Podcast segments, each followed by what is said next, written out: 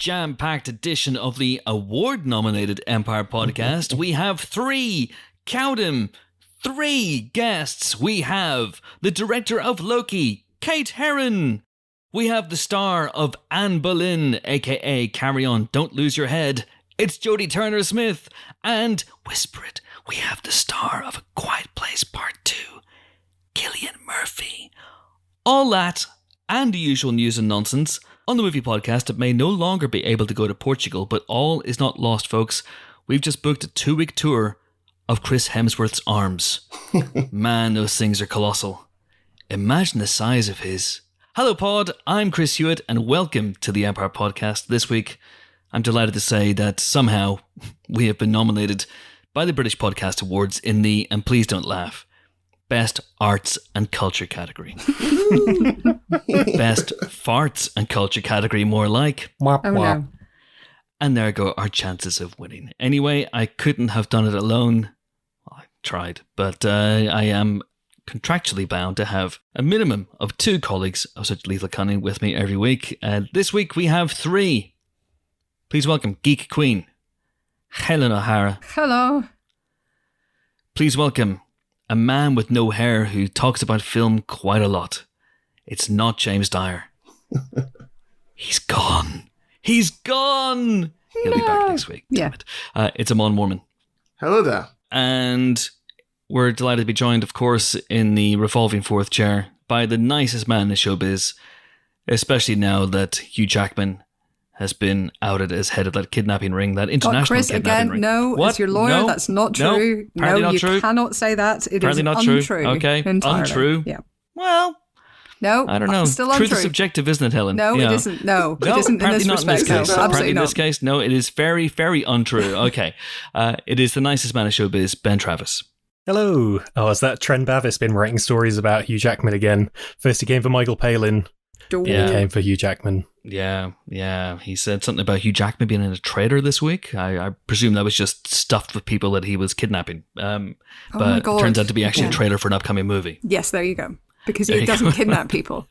He because he doesn't kidnap people. He does, and he put them all in that circus. I saw No. the movie about it. No, he Whoa, didn't kidnap trend, anybody in that circus. All right. They, they they said there were too many people, and he said up. it was never enough, and he couldn't. He just wouldn't stop. no, he didn't. That was Rebecca Ferguson. never. That was Rebecca Ferguson. We all know it. If anyone was kidnapping anyone, it's her. But nobody's kidnapping anybody. no one's kidnapping anybody. Oh boy. No one's kidnapping. I've heard that Rebecca Ferguson does like to pull a bank job in her spare time. No, but again, Chris. No. No. No. Again, another nicest person in show business until she sullied her reputation with all those bank jobs. Again, it's not a thing that happened. Anyway, welcome everybody. We got award nominated. Amazing. Yeah, I mean, we're not going to win, podcast so let's, let's not, celebrate yeah. this bit. Woohoo! Yay! Woo! Ow, Yay! yay! Go team, go team. Shall we celebrate with the thing that I think put us over the top in terms don't think it of the award nominations? No. And that is the three fact structure. So if you don't know what that is, Oh, you're so lucky. But you're, You're so about to have your world ruined. It's going to be brought down around your ears. Uh, so, the three fact structure is a weekly segment in which my three colleagues of such lethal cunning bring in an obscure, arcane, or unusual movie fact and try and impress me with it, and I give a point to the winner. Now, I am really, really excited about this week's episode, given it in our WhatsApp group. About 10 minutes before we began this recording, Ben and Amon were going, Do you have any facts? It's really hard to find a fact. The IMDb is not giving me anything. Ben was saying that I always come prepared. I actually, I, I told I told Ben this on the WhatsApp group, but if Ben wasn't in the revolving fourth chair so much, the revolving fourth chair would probably be in the lead because we always, most of the people in the revolving fourth chair, we respect the, the, the three fact structure and we come correct. And then there's Ben, who's like five minutes before the pod, I haven't, I haven't got anything. And I'm Dude. like, Ben, what are you doing? We're trying to win. We're trying to catch up. He's brought great facts. Admittedly, they've mostly been from Disneyversity Pod because, of course, they have been. Whoa. They're a all podcast stolen. that's full of great facts, and uh, but but you know, Just like Rebecca Ferguson. Chris, again, she's not What? a bank robber. What? I've, look, I've told you to stop staking out the Bank of England every night. She's not going to turn every up. Nat West in, in the London area, and she won't stop. She won't stop. Anyway, no, that's not true. That's not true. That's absolutely one hundred percent not true. Uh, but what is what is true is that uh, Ben is going to be the first person up with the fact Oh my this God. week. He's going to be punished for his lack of preparedness. Uh, ben, hit me with it. I'm the sacrificial lamb. Okay, You so I spent a long time researching, preparing this one, so I hope it impresses you all. I managed to find the trivia section on IMDb at last. Uh, that's how deep this research goes.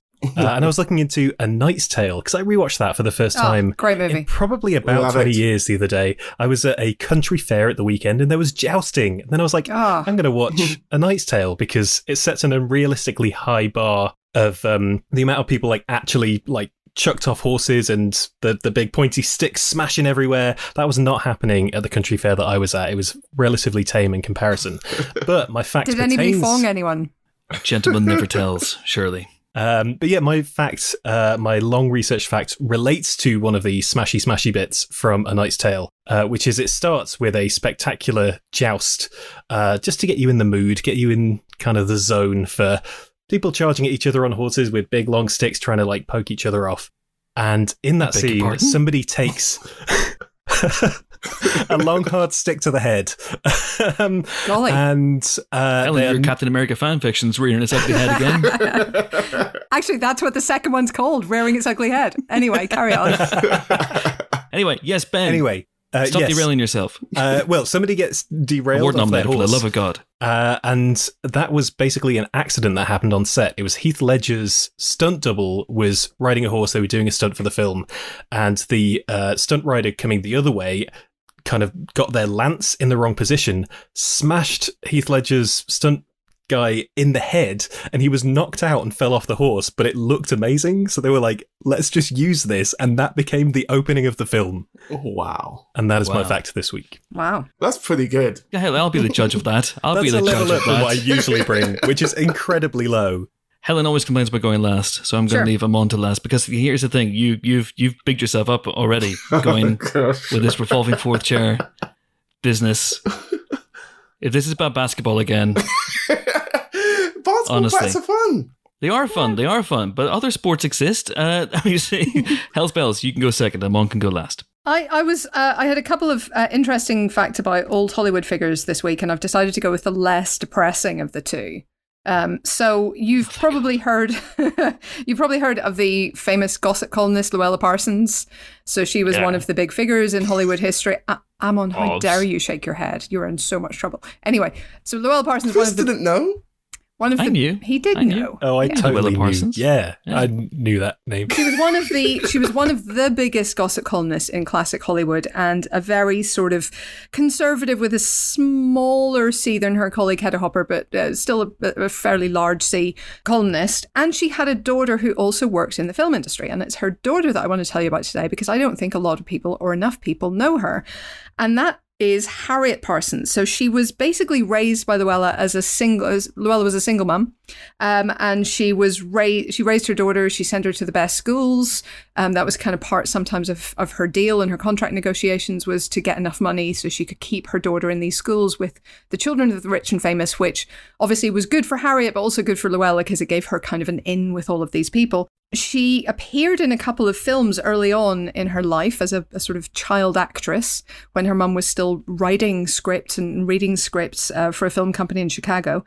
And then she went to Wellesley College and graduated and moved into writing films via ghostwriting Louella's column. But what's interesting to me is she became a writer for Metro Goldwyn Mayer and worked for them for a couple of years, and then became a film producer and worked for RKO for over a decade and actually succeeded in producing a number of films. And she was the only female producer of feature films in who was a member of the guild in the 1940s.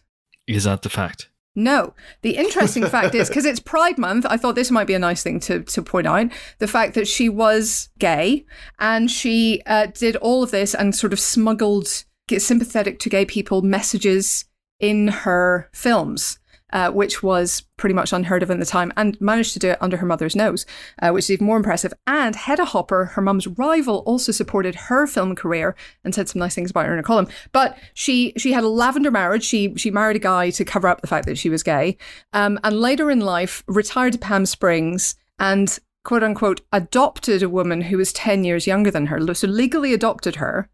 But the theory is that she was her live in lover and that this was a way to kind of cover up that fact and give her some legal rights to her estate um, because there was no other way for them to be together because they were, you know, this, this woman was only 10 years younger than she was and a full grown adult. But I just thought it was a quite extraordinary life, and she's somebody that not a lot of people know about, and maybe more people should. So what is the fact? What what what? I mean, pick- the fact is one. basically she existed. Look, I've got she nothing. existed. Okay. What do you expect? So you may think that Helen was speaking there for the last three minutes, but she actually just pressed play on the audio version of her book. no, no, Harriet Parsons does not appear in my book. Oh my god, is this an exclusive? I know. Uh, she is admittedly featured in the latest episode of You Must Remember This, but that's a whole other thing. Oh, you, you, oh, you, you siphoner. You siphon other podcasts. Unbelievable. Unbelievable. Look, Ben was not the only person to forget this week, okay?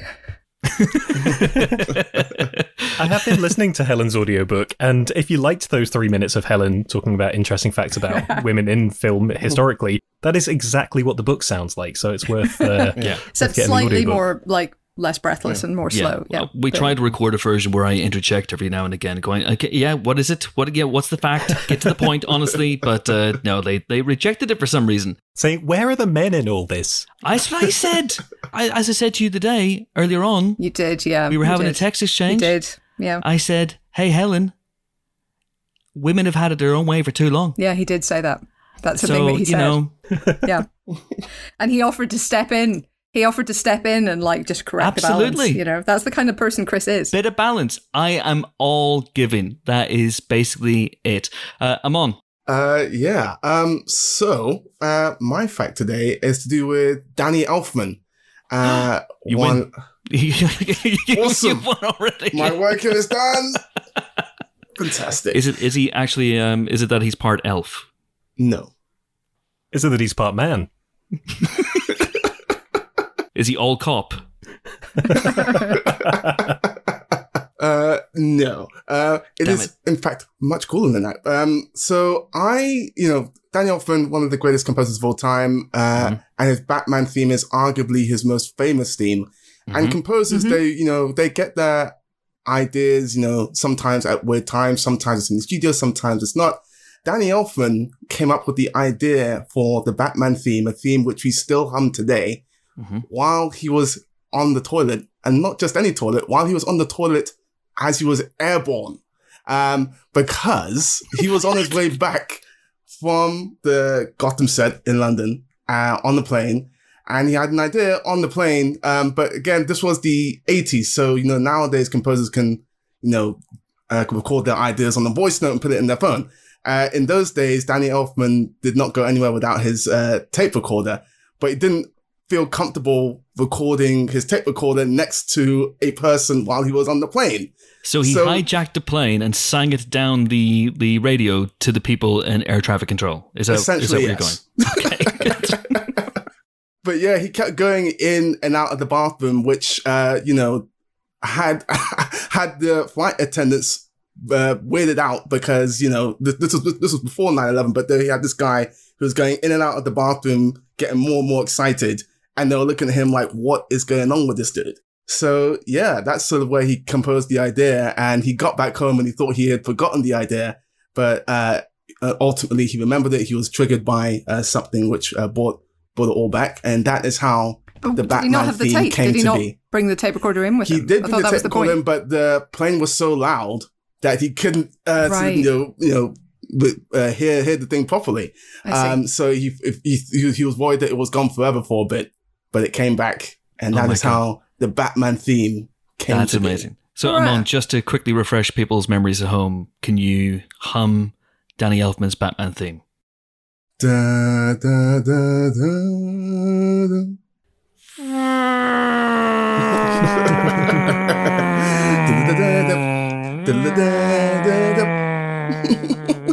there you go. It's exactly as it was when he came up with it. It's a cracking theme. It's a cracking great theme, theme. and that Yeah.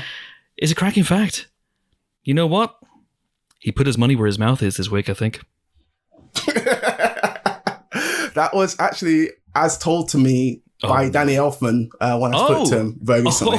So yeah. See, Helen, he got his fact from a primary source, not I mean, mine Not is a se- secondary, or secondary, so- tertiary. I mean, tertiary possibly even, yeah. is it tertiary? I guess it would be tertiary. I wouldn't it? guess so, yeah. I think so. Yeah. Yeah, Anyway, she- she's don't dead worry. Helen. There's always next week. Is there, does there have to be Actually, no... you're you're hosting the show next week. I don't imagine there will be an episode of the Three Fact Structure next week's show. Ain't no fact. are you? That noise you can hear is Helen snapping the neck of the Three Fact Structure, and then just throwing it off a cliff just to make sure. Uh, anyway, yes, well done, Amon. You have won this week's Three Fact Structure. Chalk went up to the revolving chair. And it's time now for our first guest in this bumper jam packed episode. We are massively excited here about Loki, which is the six part series that starts on Wednesday, June the 9th, this coming Wednesday on Disney Plus, and is, of course, an MCU show that gives, at long last, Tom Hiddleston's God of Mischief, Loki, the chance to shine in the solar spotlight, shorn of Thor, shorn of Odin, shorn of Asgard, all that stuff that's previously been bogging him down. The director of all six episodes is Kate Herron. And uh, she, as it turns out, is a long term listener of the podcast, so our apologies to Kate.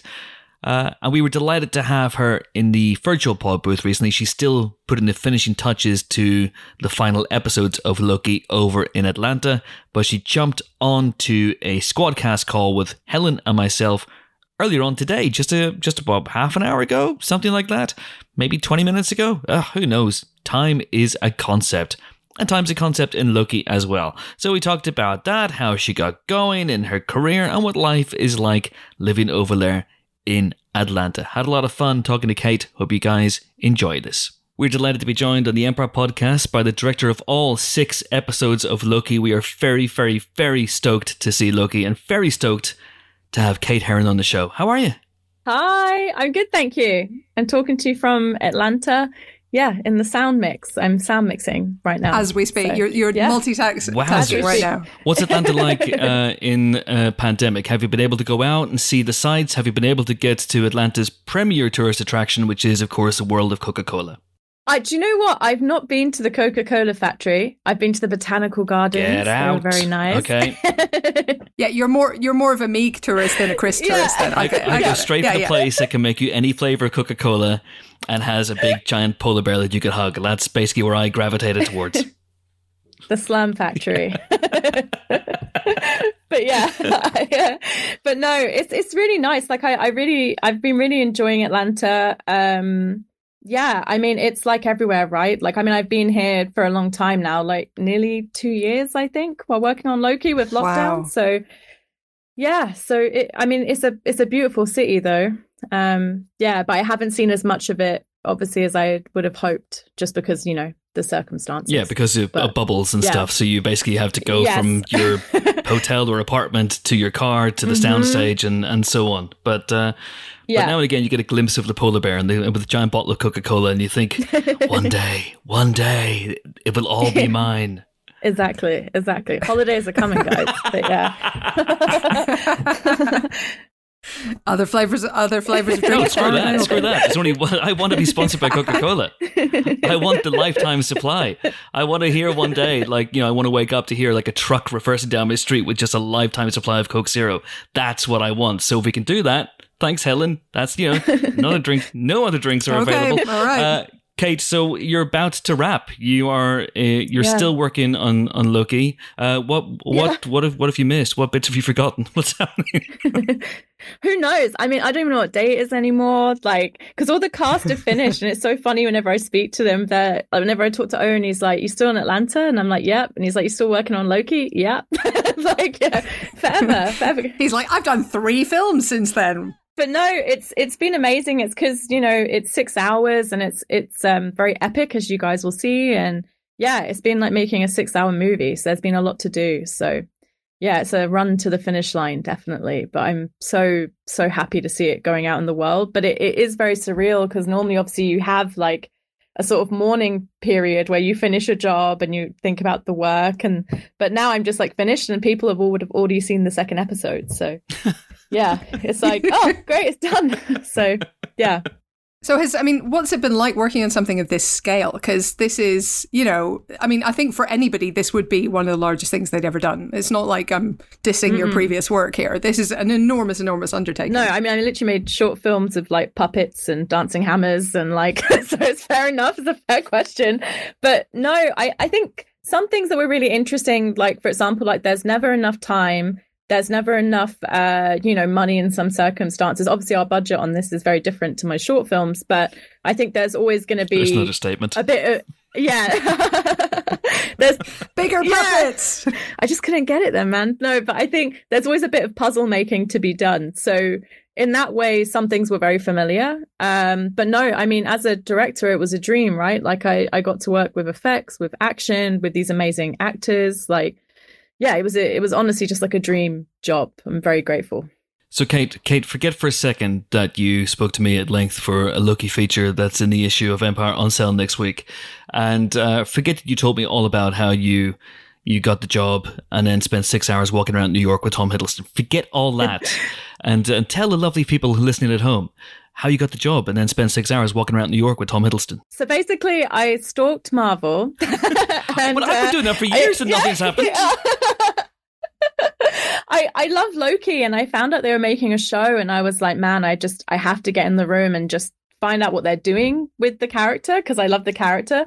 So as a fan, that was kind of the angle. And I, I remember I said to my agent, just call them every day. I was like, one day they're just going to have like a bad day and they'll be like, okay, fine, just bring her in. And it worked. Uh, so yeah, I, I basically made this like 60 page, like kind of Bible essentially, uh, to pitch. Um, I, I really went for it, to be honest. I, I mean, it had everything like, visual references, music, a picture of me looking annoyed next to Thor. Like I, I, I really, I just, I filled it with so much stuff.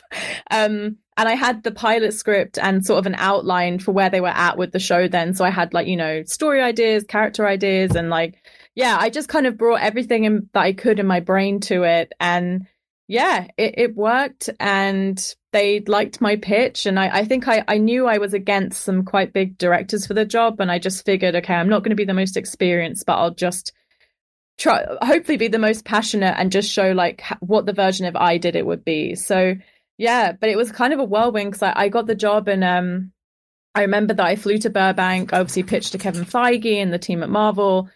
And then I, I remember that I was at D23 not long after that. And I met Tom in that sort of 24 hour period before I went to D23. And obviously, the last time we saw Loki was New York, and I was with Tom in New York. so I was like, this is very strange. Uh, but yeah, we walked around for like I don't know. It was it was basically he was doing betrayal, so it was sort of between his I think hmm. his matinee and his evening show. Yeah, and we just spoke about Loki, and you know we both loved the character, and I something that was really important for us was like making sure there was a good reason to go back to the character and just what we were excited about with the story and what the story meant to us. So yeah, it was a it was a weird week. Honestly, I was living in like a sort of you know my bed next to my fridge in like a small room in southeast london and i was like what's happened? Like so yeah it's been a weird it's been a weird two years i'm not gonna lie. Yeah. That is amazing wow. So um like did you have like favorite loki moments that you that you sort of you know wanted to kind of build on or, or develop? I think for me like i it's it's, it's so interesting right? Because i think I think this is right. I think it's roughly around 112 minutes in total that he has across all the movies. But he's such, I mean, for me, honestly, like I love outsiders and I love that I always gravitate towards characters like that. And I also love villains. I think something that I feel with a good villain is that you don't necessarily have to agree with their actions, but you have to understand them. And I think that Tom is yeah. like brought such empathy and wit to Loki and he's someone you can't help but root for, even if you're like, no, don't do that. so I, I, I wanted to be part of that. The thing about Loki is, uh, we we all, we all love a bit of Loki here in the Empire podcast, and uh, but the guy gets he gets a raw deal. He gets undercut and undermined at almost every opportunity. Without giving too much away, obviously, tell me he gets to win one at least in Loki. There, he gets he gets he gets a he gets a win every now and again, an unequivocal win, not like the end of Ragnarok where he's like reunited with his brother and then is strangled to death seconds later, like, uh, like a proper win is what we're asking for. Just thinking, what can I say? okay, something I would say because I, I send the trailers and I think I've seen people commenting on it, but something that was really important to me in the team was just showing a bit more of Loki's magic and his abilities in that area. And I think for me, that's a win. Like I went in wanting to explore that more and just mm. show a bit more of what he can do as a character. So, mm. okay.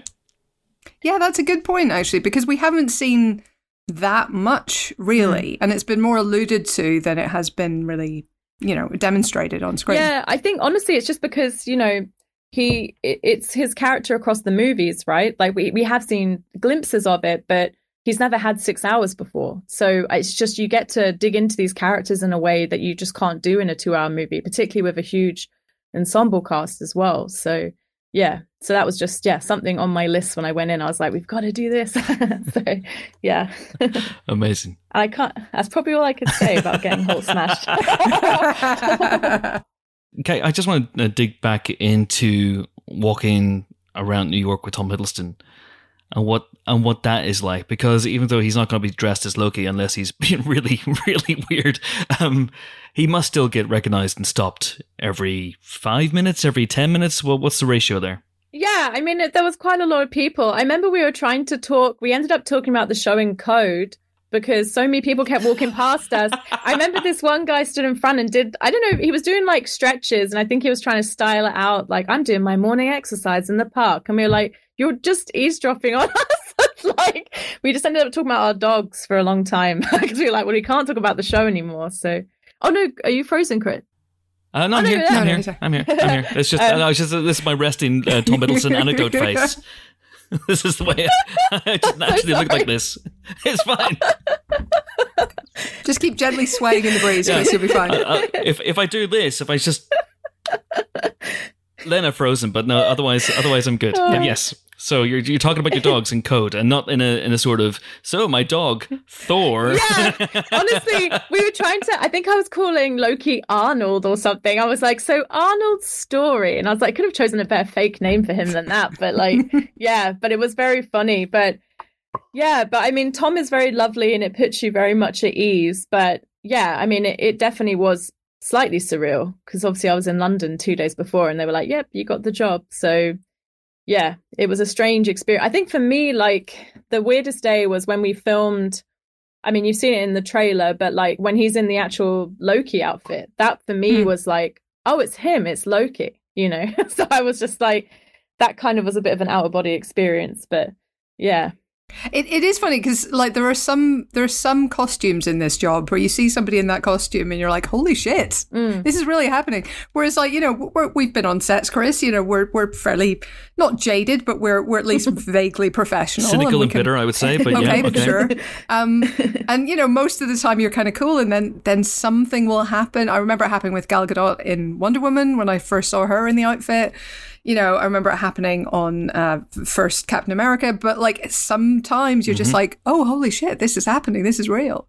Yeah. And then I always am in a panic and I'm like, oh no, they can see, they can see that I'm like so excited by this. But because I like, I, I just think there's that thing, right? Because there's, there's that thing with when movies, like I love, obviously you guys love movies, but just when like, you know, the early Avengers film, like I loved that film and like it yeah. meant so much to me seeing it. And, yeah, it was a bit of a weird full circle moment. It was like, oh, I'm actually doing this job and I'm getting to tell this character's story. And yeah, probably a bit too late. I believe we filmed that a bit far into production as well. So I was like, always pinching myself. But so, yeah. what was your first day then? What was your first? What was your first experience of Tom as Loki? Was it was it day one, or did you ease in with with other actors?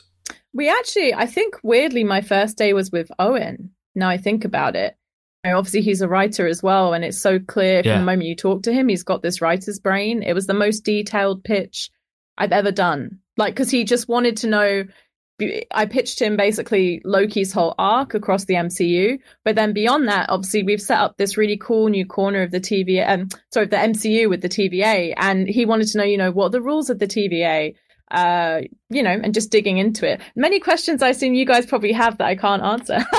Yeah. so like you see both like, oh, maybe. Um, but in a week, guys, in a week. In a way, oh, listen, listen. When all six episodes are are done, we're going to have a chat. Uh, that is, yeah. Oh yeah. I can't wait. That- I can't wait. Yeah. And if we have a chat in six weeks, Kate, and you go, you go, I can't talk about it. I swear to God. Um, there's going to be a picture of me. I'm going to do a 60 page mood board, and it's going to be a picture of me next to you, looking really disappointed. That's what's going to happen. I was honestly so pleased because I with that Thor statue because it was really weird. It was in there's a shopping center near where I grew up, and it's just been there for months. Like I I don't know they hadn't moved it, so I was like I'm gonna go get a picture of the Thor statue.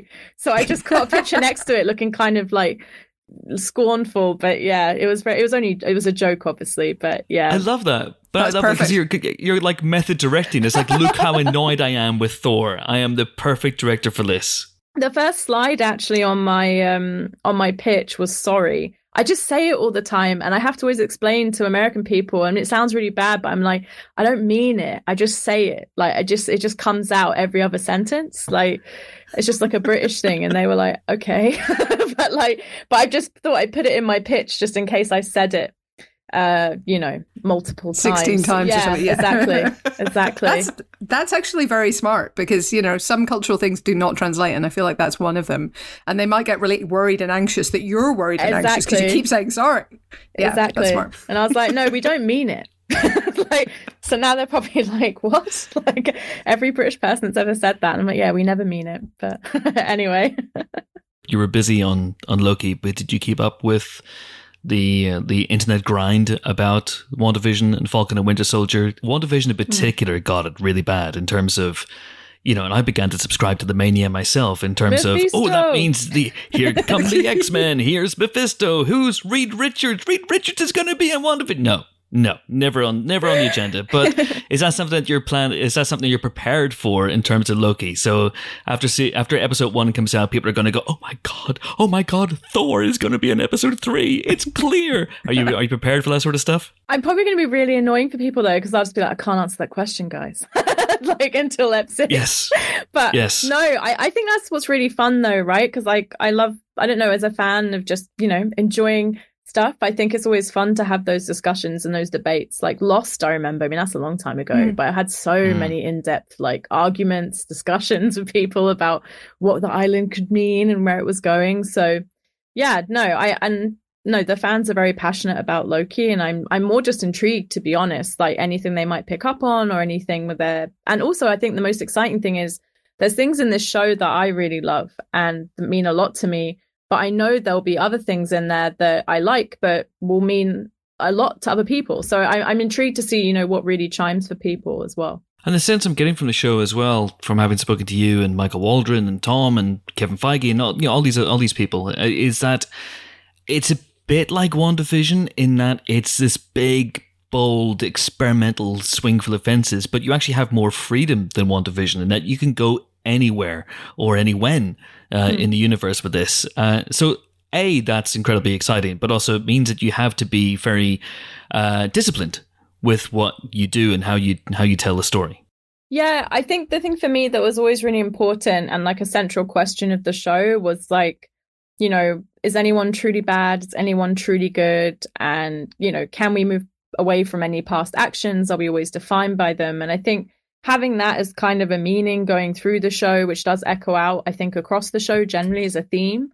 I, I think kind of grounds it. You know what I mean? So even if you're going off to mm. fantastical worlds, it's always like, okay, well, if I take away all the bells and whistles of this story, like, what is it really about? So, and and because it's still this version of Loki, the the, you know the one that we saw in Thor and the Avengers, he hasn't had the chance to do the growing and the learning and the dying that he does Yes. in the rest of the MCU. But but he's still he's still got that sort of malevolent side to him. But he's still the guy who yells "Tell me" at, at Odin in Thor, who's still full of all that raw pain, and that must be an incredibly fertile thing to explore as well. Yeah, well, it's just such a unique opportunity because, like, for one, how often do you get to work with an actor that's played a character for a decade? But then also building upon that alone, like like you said, like he's had, I think, one of the best arcs in the MCU of the last decade. But now we're like kind of going back, you know, so back not not to square one, but we're going back much earlier in his arc and taking him on a very different journey. So even just from like a nature nurture perspective, I was like, oh, that's really interesting because you know we've seen him react to these situations one way, but you know if we put him into something completely new, how is this guy? You know, how is he going to turn out? So well, God rather, but yeah, but yeah, guy, but yeah. Oh, oh, my God, you're in trouble now. I know it's over. no, I am really excited, and I I think for me, like, it's really a show about identity, and I I am very excited to delve more into like the Loki that we love with Tom, and mm. just yeah, take him on a completely new journey. Is that it sounds very spiely, doesn't it? It's like a new yeah. journey on an epic adventure. but it genuinely is. It genuinely is. We we've really gone for it, but it's because you've ended every single sentence with uh, every Wednesday on Disney Plus. That's why it feels, like, it feels like this is rehearsed for some reason. Um, I'm I'm tremendously excited about it, and I I can't wait to see what you guys have have cooked up. I know from you know, and and Helen's the same. We've we've we've interviewed Tom a lot over the years, mm-hmm. and I know from talking to him over the years how forensic he is yeah. in terms of his attitude towards his characters. I've seen his scripts, and they're liberally festooned with notes that you know, and he's you know he seems to be one of those people who sends three a.m. emails. Uh, so is he? And what's it like actually directing someone who has played a character for a decade? I mean, how how much leeway do you have in terms of I'm going to make a suggestion about this character, but this is you know you've you've known this guy for for ten years. One thing I wanted to say was me and Tom devised at the very beginning after we first met. I mean, like I said, I love the character. I think with any director and actor, right, it's really just about trust. Like he knew I loved the character, but I think beyond that, it's just that you know I've got your back. Let you know we, we will push it as far as we can, and if it doesn't work, it doesn't end up in the movie. So you know, and if it does work, that's great because then it's like new territory or some or another like you know. I think Tom always talks about his you know Loki's personality like the keys on the piano, so it's like a new key for people to listen to, which I think is really nice. Um, I would say like as people, we're both very studious. Like I'm very nerdy, sort of the person that did other people's homework for them. So like, uh, so in terms of meticulousness, yeah, like I think I always really like that in a person anyway, because that's kind of how I approach stuff as well. Like I'm very thorough. Um, but something we did, which well, Tom did really, it was just came out of a discussion we were having. But we we devised this thing called well, I call it like the Loki lecture and Loki school. But essentially, because it is amazing, he's played him for ten years, and basically I got all my heads of department together um, and all, and as many of the crew as we could who were on board at the time. And I just asked Tom, like, can you just talk about your last decade in the MCU?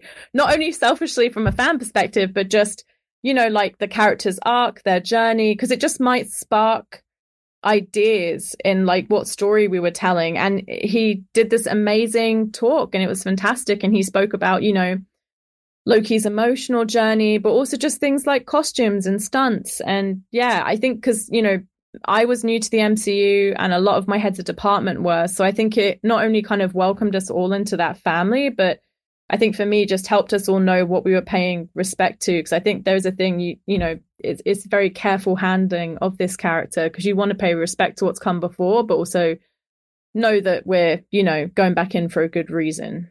Awesome, cannot wait. Cannot wait, and uh, I know we gotta let you go because you got to finish the show. Yeah, sorry, guys. That's right. Honestly, okay. I, I, feel like this is this is an appointment we can get behind. You know, this is as reason yeah. as excuses go. It's a pretty good one. Yeah. Kate Herron is available every Wednesday on Disney Plus. it's been a pleasure, Kate. Thanks so no, much. Thank, thank you. you. very much. Sponsored by Coca Cola. See you later. now you get it. Brilliant. Thank you. Thank Cheers. you. Bye. Cheers. Kate Herron there had a lot of fun talking to Kate about Loki, and Loki, as I said, begins this Wednesday, six parts to the series, this Wednesday on Disney Plus. And if you're wondering if we're going to be doing as we did for The Mandalorian, for WandaVision, and for The Falcon and the Winter Soldier, if we're going to be doing weekly spoiler specials on the spoiler special subscription channel, then the answer is of course.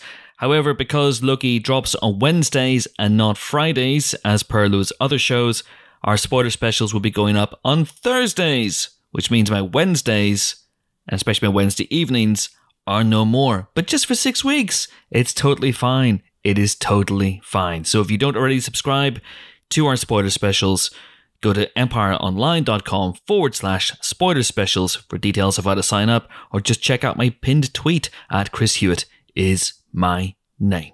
And now it's time to tackle this week's listener question. And this one comes from at Nathan Ashman.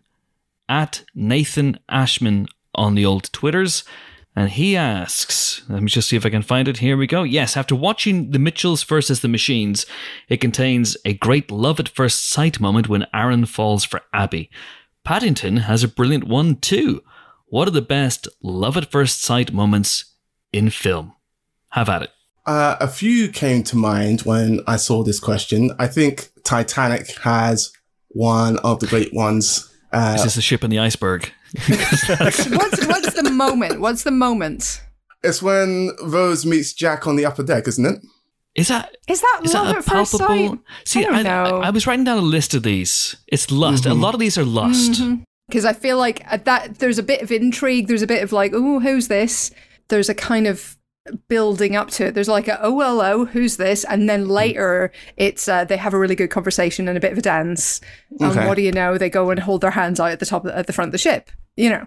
So I feel like it's a little bit more of a slow build. And actually, most of the great romances, practically all of which I have on my DVD shelves, have that kind of dynamic.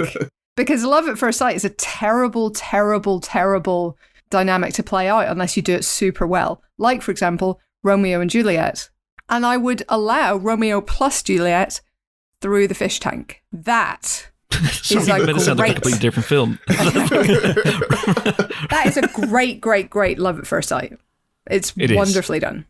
And It it, makes sense because they're teenagers. They don't know any better. So, you know, love at first sight, sure. Even though adults would be like, no, let's have a conversation to make sure he's not a total idiot. yes. you know. Yeah. One which I'm sure is on Ben's list as well uh, is Little Mermaid when Ariel spots Eric with his dog on the ship for the first time. Is that, Mm. That's a good the, one. That's the first human she's ever seen, right? At that Um, point. well, she's because she's been fascinated with human arc artifacts, and that doesn't seem to be the first ship she's ever seen. So she may well have seen other humans before. Okay. But this is the first one she'd lose her voice for. I mean, in fairness, like Prince Eric is famously the hottest of the Disney princes, um, up until maybe Sorry. Flynn Rider. Sorry, what? Look, I'm just saying, you you go on the internet, you ask about the hottest Disney princes, you're going to find some answers, Chris. You may not be happy you did, but you will find some answers. Listen, I've fallen down many rabbit holes, and the biggest rabbit hole of, of them all, hmm. of course, is who is the sexiest animated rabbit. And it's a toss up for me between Jessica, who is a rabbit but a human, hmm. and the Cadbury's Caramel Rabbit. I'm sure certain corners of the internet would include, is it Judy Hopps from Zootropolis in that? Yeah, and also uh, Bugs Bunny when he's dressed, dressed up as a girl bunny. Oh my god, hello, top by love at first sight. Schwing. Speaking of Schwing, uh, one of mine immediately was Yes, Wayne's World. Wayne's Uh, when he sees Cassandra and the whole Dream Weaver starts playing and all the little so sparkly stuff. Like all of mine are basically from uh, from comedies. It's just um, Yeah. idiotic men falling head over heels for ridiculously beautiful Yes. women who are completely unattainable to them. And it's it's not just Wayne, is it? It's Garth as well with that um, mysterious Kim woman. Basinger in Wayne's, it Kim Bas- Wayne's World 2. Yeah. No, it happens in Wayne's World One. There's the other beautiful Oh, blonde really? woman. Do you remember in the like Okay. donut shop or something? He doesn't even know her name, and he has the whole foxy lady Oh, dance with the little Oh, ears. Foxy, yes, yes, yes. Oh, that's really good. I like that. I Yeah. like that. And then, of course, you know, I'm, I'm- I'm sure there's a moment where Austin Powers falls head over heels for Vanessa, and every woman that he meets, uh, Foxy Cleopatra. Um, oh, what's her Heather name? Graham? In the, I Heather. Graham. Yeah. What's her? Sha- what's her character name? Shagwell. Shagwell. Felicity Shagwell in The Spy Who Shagged Me. But yeah, because because I think comedies they allow their directors to have a little bit more fun with how they express the falling in love at first sight visually. So I've got a quite a few on my list as well, like the Lego Movie when Emmett sees Wyldstyle for the first time. And again, you could argue that that's lust at first sight, but uh, it's I a kids' film about yeah. brick toys, so that maybe it's a that's not kids' film. there. Yeah, they don't have bits. It's fine. Uh, in a, on a they similar. do. They connect together, They Helen. so many bits. Oh my They god. more bits than most, if anything. I'm going to throw in a couple of Jim Carrey ones. So there's Okay. a moment in Dumb and Dumber when uh, Lloyd sees Mary Samsonite slash Swanson for the first time, and he absolutely falls head over heels for her. Of course, given an extra frisson by the fact that Jim Carrey and Lauren Holly, you know, I think got together in that film in in real life. Uh, and then, of course, it has to be The Mask when everybody, Stanley Ipkiss, the audience, everybody in the bank sees Cameron Diaz for the first time In the red ever, dress. and it's a, it's a, it's one of those things where he falls in love with her. Everybody falls in love with her. It's one of the great movie entrances. Yes, I'm going to throw that one in as well. That's fair. Oh, and Meet Joe Black uh, with Brad Pitt and Claire Forlani uh, just before he falls in love at first sight with those cars that hit him. I've got another comedy one. This is a really highbrow one for the uh, awards judges if they're listening, and it's from Jay and Silent Bob Strike Back. when Jay sees Shannon Elizabeth's Justice for the first time in the Mooby's restaurant, uh, and again she walks in in, in slow mo. He's having his fantasy moment, and there's like rock music playing, uh, and then you kind of cut out of it. Silent Bob's standing there, and and Jay's just kind of going, uh, staring at it, and then he, he takes one of the Mooby's cups, kind of screws it onto Jay's erect penis. And the and then the music in his fantasy like starts to dampen a bit, and she comes over and tries to have a conversation with him, and he's just going, uh. and then at the end when she walks away, he turns to Silent Bob and says, "Dude, I think I just filled the cup." and that, Oh. that, my friends, is cinema. Is that, what, love at is that first what we call love at first sight? Is, Well, is this okay? It- by the end of the film, they're still together. There's a whole sequel about the Oh, well the, the products of that relationship. So you know, Cool. Yeah. Does it does it count if there's a love potion involved? Because if so, then uh, Willow, uh, Madmartigan, and Sorsha is brilliantly, brilliantly played. Now, is it first sight technically, given that he's seen her all day and ki- she's kicked him in the face a bunch of times? Maybe not. But it's a new sight powered by the love potion, and it's amazing. It's so funny. Does Before Sunrise fit the criteria here? But don't they like like they're hmm. interested in each other but you know it's the whole point surely is that that's a kind of a low slow building kind of a thing over the course of the night i feel it, like yeah, is it love at first sight? like Love it at fe- third sight, surely. yeah it feels like it happened hmm. one night and things like that where there's kind of this building love story even over a you know enclosed period of time hmm.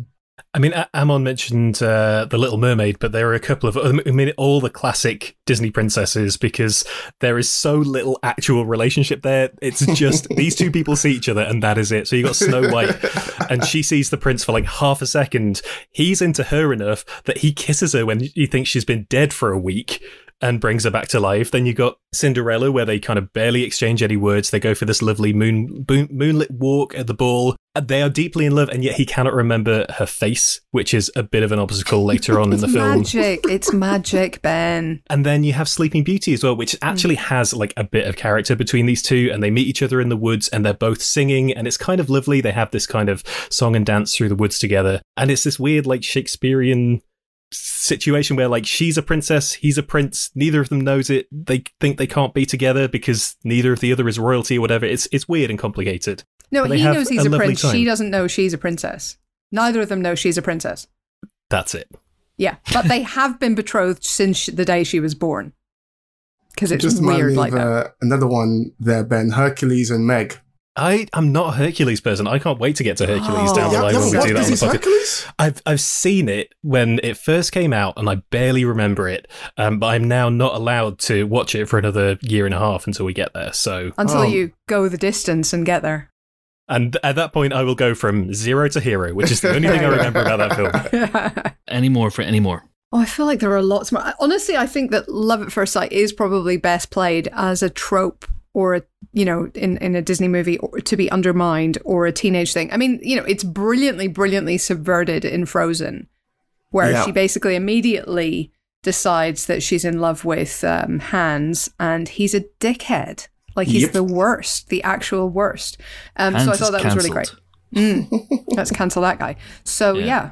And it's subverted really nicely as well in Enchant Enchanted when um, you've got James Marsden and Amy Adams, and they kind of fall in love at first sight. But then it's actually like, what do you what do you guys like about each other? What are you into with each other? And of course, he ends up with Idina Menzel instead. So he ended up with a different Disney princess eventually. Exactly. Hell's Bells, I'm surprised you haven't said uh, A, Wonder Woman, Fair. B, Fair. Cyrano de Bergerac. I mean, yeah. So Wonder Woman kind of repeats what the Little Mermaid did, at least as far as Steve Steve Trevor is concerned. He wakes up on a beach and there's this gorgeous woman not quite singing over him, but she might as well be. Um, I hadn't noticed.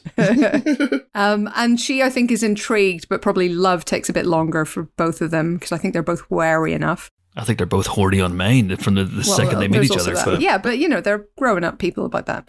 Uh, Cyrano de Bergerac is interesting because the love at first sight there is between Roxanne and Christian. So the Vincent Perez character, which totally makes sense. Anne and Vincent Perez were two of the most beautiful people in the world at that point. But the true love in that movie is between Cyrano and Roxanne, and she's known him all her life. So it's not quite right. It's interesting, isn't it? Because you know, love at first sight is such a strange. Uh, yeah, have you guys ever had that? If you? Uh, let's let's get personal for a second here. Have I you ever? Have you ever experienced that? Crush at first sight for sure. Yeah. Yeah. Yes. Yeah. But Yeah. sometimes in movies, because everything's so heightened, you have to feel that connection right away. For example, in order for American Werewolf in London's finale to work, you have to believe that David Naughton's David would fall in love immediately with Jenny Agutters' nurse Alex, and she would fall in love with him. So there, there's an emotional point to the climax. Uh, so it's such a it's such a weird thing that pretty much only works in movies. I'm also remembering um, Fish Called Wanda. I'm pretty sure John Cleese falls in love with Jamie Lee Curtis right away. The second Fair. he sees her in that. Uh, also, uh, there's a couple I'm going to throw out real real quick. Uh, so Back to the Future Part Three has a really sweet one where Doc Brown meets he saves Clara from certain death, and then she reveals herself to be Mary Steenburgen. You know, they immediately fall in fall in love with each other. It's so beautiful. Uh, Gremlins two, when the lady Gremlin sees Robert Picardo's character, and she just is. Oh, that ain't love, baby. That ain't love. Oh, it's love. It's love. It ends with them. It ends with them getting married and her seducing him and him going, you know what? In for a penny, in for a pound. She's no caramel Cadbury's caramel bunny, but you know lord. it'll do. Um, Superman the movie's got a lovely one as well. You know, just where Clark. There's got kind of two, hasn't it? Because so Clark falls in love with Lois the minute he sees her, and then Lois falls in love with Superman the second she sees him. The fact Oh. What that he is saving her from certain death. I know. Those three really got to work this out. And I'm going to mention as well uh, Raising Arizona, Oh, when Nicolas Cage meets Holly Hunter for the first time. so good. He's a criminal. She's a cop. It should never work. It totally does. And uh, Amon, I know you wanted to talk about The Godfather real quick. Yeah, when uh, when Michael Corleone meets Apollonia, uh, that is a great moment. Uh, I believe the line is something akin to it looks like you've been struck by a lightning bolt, and uh, yeah, he's he's uh, yeah, it's it's it's a great moment for Michael. It's, it's Yeah. just a great moment for Michael. It's a great moment for her. It's a great But- moment for but- audiences. It's a great moment for cinema. It's just, it's just a great moment. Uh, so well done, then. Is it love at first sight in Cinema Paradiso when he meets her in school when they're teenagers? Do, do kids and teenagers count? I don't know. I'm, I'm, Romeo I'm and gonna, Juliet do. I'm only going to allow animated characters and Jim Carrey. That's all I'm going to allow. All right, fair enough. In that case, we're done. Woo. Animated characters, superheroes, and Jim Carrey, and that's it. I will allow Thor and Jane Foster, but I will not allow Cinema Oh, oh. Paradiso. Crouching Tiger, Hidden Dragon. Where? No, uh, behind you. Oh God. Um, no, um, uh, Zhang Ziyi's character uh, falls in love at first sight with the bandit who steals her comb, Good Yes. one. and vice versa. Perfect. I like it a lot. Uh, anyway, I'm sure that was deeply unsatisfactory, and I know there are dozens, if not hundreds, if not thousands, that we've missed off, as ever do set us straight on Twitter. Uh, but if you want to have your question read out in the Empire podcast, you can get in touch with us via one method and one method only right now, which is Twitter. I'm at Chris Hewitt. You can either slide into my DMs, be nice, folks, or you can reply to any of my hilarious tweets or wait for a panicked shout out every now and again. Although, once again, I will say we are solid. We are good with questions for the next, I'd say, three or four episodes. Uh, but you never know. Keep them coming. I'll I'll build a stockpile. I'll build it high, then set fire to it. You'll be able to see it from miles around. Time now for our second guest on this episode, Anne Boleyn. It's not Anne Boleyn, by the way. She is, well, dead. But she was also the second wife of Henry VIII, probably, in fact, not even probably, his most famous wife of six, of course, um, and one who had a huge impact on the future slash history of this country. She's been brought to life in a three part drama which aired on Channel 5 this week called Anne Boleyn, and in it she is played by the wonderful Jodie Turner Smith, who burst onto the scene in last year's Queen and Slim alongside Daniel Kaluuya and was recently seen alongside Michael B. Jordan in Without Remorse. But this is very much the Jodie Turner Smith show. She is in every single scene in this three part drama, and she is fantastic. So I jumped at the chance to talk to her about playing Anne Boleyn, obviously, about her approach to acting, and a few other little surprises as well. Now, I will say that Jodie was in a room in New York. It was quite echoey. She didn't have headphones. We were on Zoom, so the audio isn't fantastic, shall we say, in certain places. But hopefully, you can muddle through because I had a lot of fun talking to her, and uh, hope you guys do too. Here we are, Jodie Turner Smith. Do please enjoy. We're delighted to be joined in the Empire podcast by the star of Anne Boleyn, Jodie Turner Smith, how the devil are you? I am so good. Thank you very much for asking. How are you? I'm good. I'm good. No one ever asks me how I am. So thank well, you for that. Because nobody else cares except for me. precisely. Precisely. Um, where the devil are you, more precisely? Uh, I'm in New York City. Yeah. Okay. What's the weather like over there at the moment? It's actually nice, which is good because the last three days, well, actually, the day before yesterday was was wet, the last of it, but it was like three days of just absolutely shit weather. I was like, are we in England? What's going on? You know what? Today is the first day of proper summer over here. You're you're missing it. I heard. I heard. I was some I was speaking to someone about 20 minutes ago who told me it's really nice weather. It is. He actually said it was too hot, so he was happy to be in his little box in the aircon. So I was like, okay. British, it's like complaining about the shit weather. Then you get when it gets warm, it's like, oh, too fucking hot. it's like there's a perfect storm, isn't there? There's a, it's got to be 19 to 20 degrees, and that is it. Maybe a little bit of drizzle during the day, and then we're happy. and that's the sort of stuff you must miss because New York, my God, they can get muggy this time of year. I know actually, and, and I'm happy to be on my way out. i have only got about a couple of weeks left here, and um, I'm I'm happy to miss the the muggy like this city because everything's just so close together and on top of each other. When it gets really hot in the summer, it's disgusting.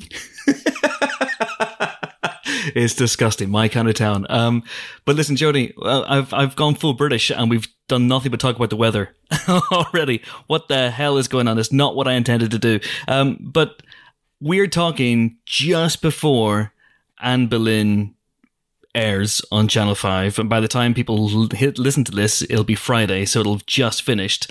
But I wanted to ask about you're obviously in New York. I mean, you're not going to get Channel 5 over there. So do you have a plan to watch each episode, or are you one of those people whenever a TV show that you're in is on that you stay far away from it? What's your What's your plan?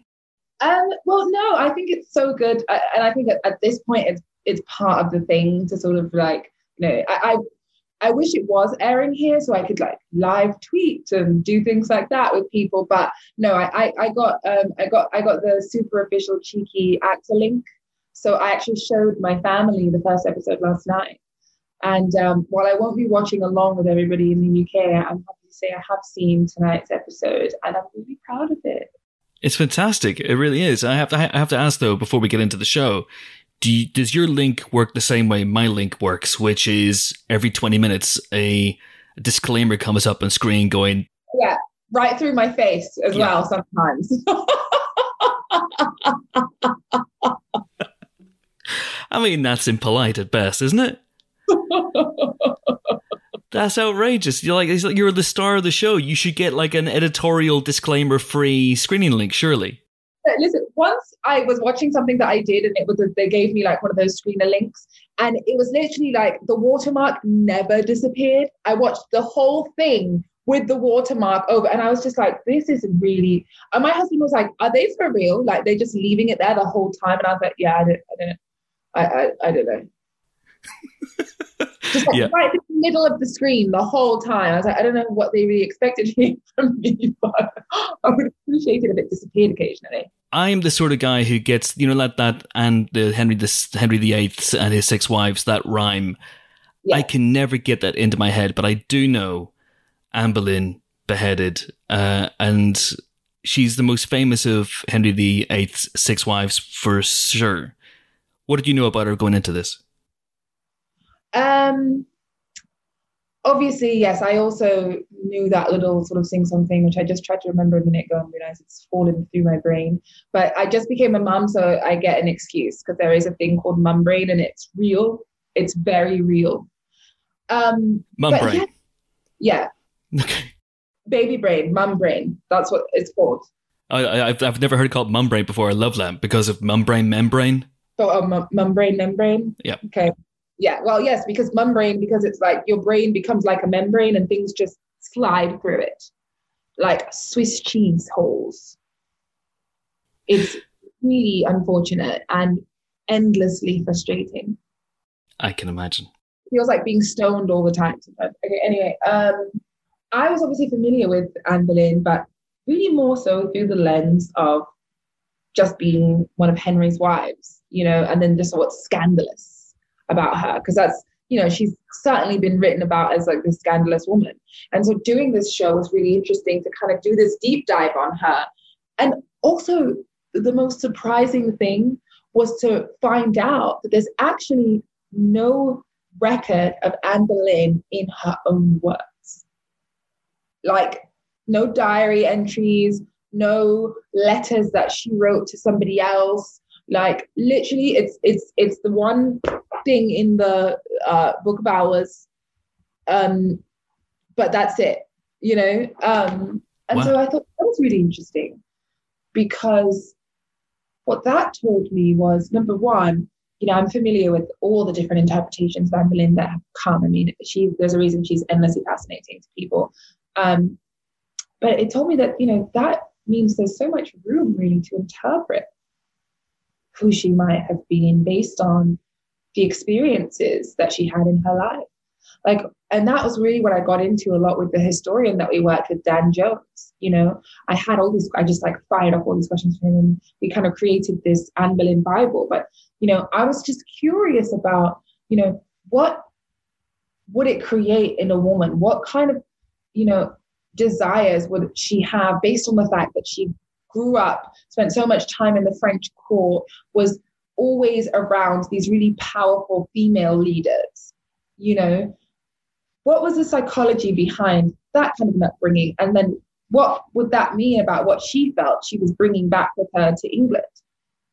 You know, and what she was trying to bring to England and what she was trying to push forward to England and and her own faith and relationship to God and how it was just it was more than just I think it was it was much more I believe deliberate and calculated than just like oh yeah this this separation from the Catholic Church is just happening because you know uh, because you want to get in bed with me you know it was there was just so much more at work you know the dissolution of the monasteries and and all the things that she was doing and and, and heading behind the scenes it's just really so fascinating and it's it's a an incredible portrayal of her as well. And there's so much going on here. There's so much going on with uh, how you play the role, her poise, her confidence in the first episode, and that's something that she never loses, even as she is being conspired against. And this is the one of the things that really felt timely to me. That you know she's this incredibly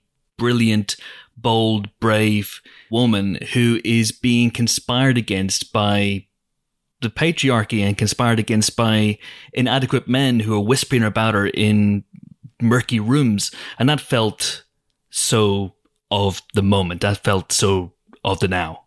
yes i mean it's just so relevant to this moment and it's so it feels so uh, modern this idea that uh, like shocking men being threatened by a woman who is powerful it's like okay some things really haven't changed and i thought that was so interesting it makes you look at every woman in history differently you know the way that they're talked about you have to really ask yourself take it with a grain of salt like are they being talked about this way because they truly were horrible or they're being talked about this way because they were powerful and feared and thus men decided to disparage them Absolutely. And- and Is that is that something that appealed to you whenever this this came your way? Um, this role. Absolutely. I think it is part of a woman's journey to understand being marginalized by the patriarchy. And as a Black woman, I absolutely understand as well.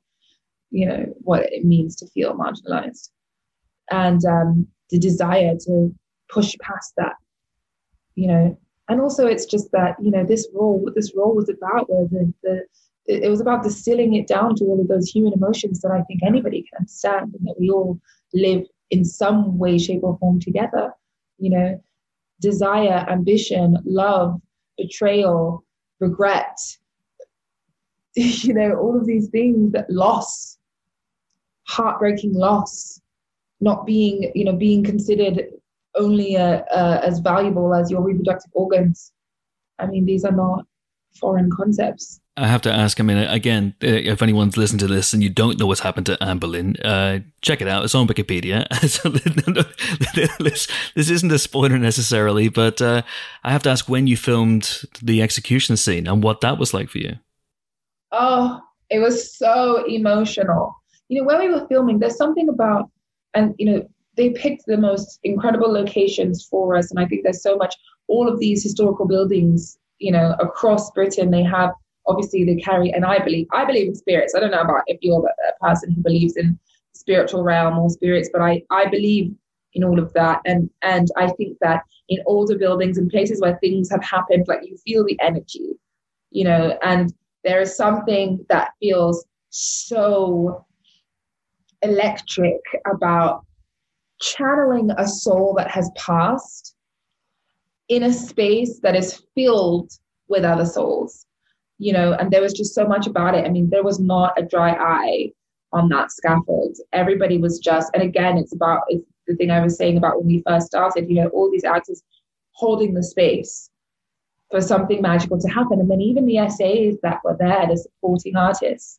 You know, I remember there was a gentleman to the right of the scaffold who was just obviously like he was playing that he was a an Anne Boleyn devout follower and lover of Anne Boleyn. And just the whole time that I was on the scaffold, he was just like bowing, like, and so broken that I was being killed. And every time I looked over there, I would just absolutely lose it because I was just so moved by this SA who was just I mean, and that's the thing, you know, everybody is a part of what we're doing and everybody is holding the space. And when people just bring that kind of energy to it, it just electrifies it. And, you know, there's actually, I don't know if it made it, I haven't watched the final, final, final of the third episode, but there is a speech that, you know, I, I did that day when I was shooting it that was just so incredible to do and to shoot. And I feel like we all bonded so much as actors in that space that day, you know, and it was raining and it was just like, it was just it the energy in the space just felt so heavy and like electric and it was just it was magical. I really loved doing that. You know i felt like i had her blessing. Amazing. And uh, i presume you were trying not to catch cromwell's eye in that case? You know barry actually wasn't there when i filmed that. You know they he wasn't there like staring at me from the crowd. So so um, but you know, I, I, I did have to like, you know, see him in the crowd, but he actually wasn't there because I'm glad because Barry is like such a lovely guy and so hilarious and hysterical that I feel like it would have taken it might have taken me a bit out. And you just look at his face as well, and you just want to like hug him. He's so like he's so handsome and lovely. So I I'm, I think I'm glad that Barry was not in front of me. I just pretended I was looking at him. Was it that old classic thing where his he was basically just a tennis ball on a stick, and it's like this is Cromwell. Now look at him. Yo, you don't like him. He doesn't like you. Boo. was it was it basically like that? Exactly. I was just like looking at you know because there, there's there's people like in the crew just there, and I'm just like look at them instead, and it, and bless their hearts, you know everybody in the crew is trying not to look at me because they don't want to distract me.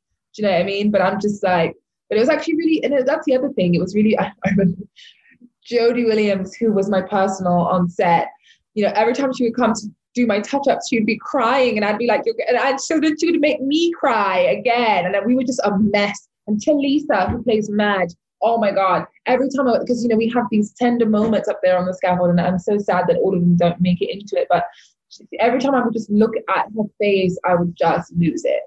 I mean, everybody just held the space so beautifully. It was so emotional. It was so the long answer is the short answer of that long one I just gave it, it was emotional. In the editing, that's what I'll use. I'll just use that. I have to go back to what you just said there, Jodie, about believing in the supernatural or believing in, in, in spirits. So, have you ever had an experience, a supernatural experience? Know, I feel like, first of all, I'm think I never talked about this with before, but I think that when I was a child, I used to astrally project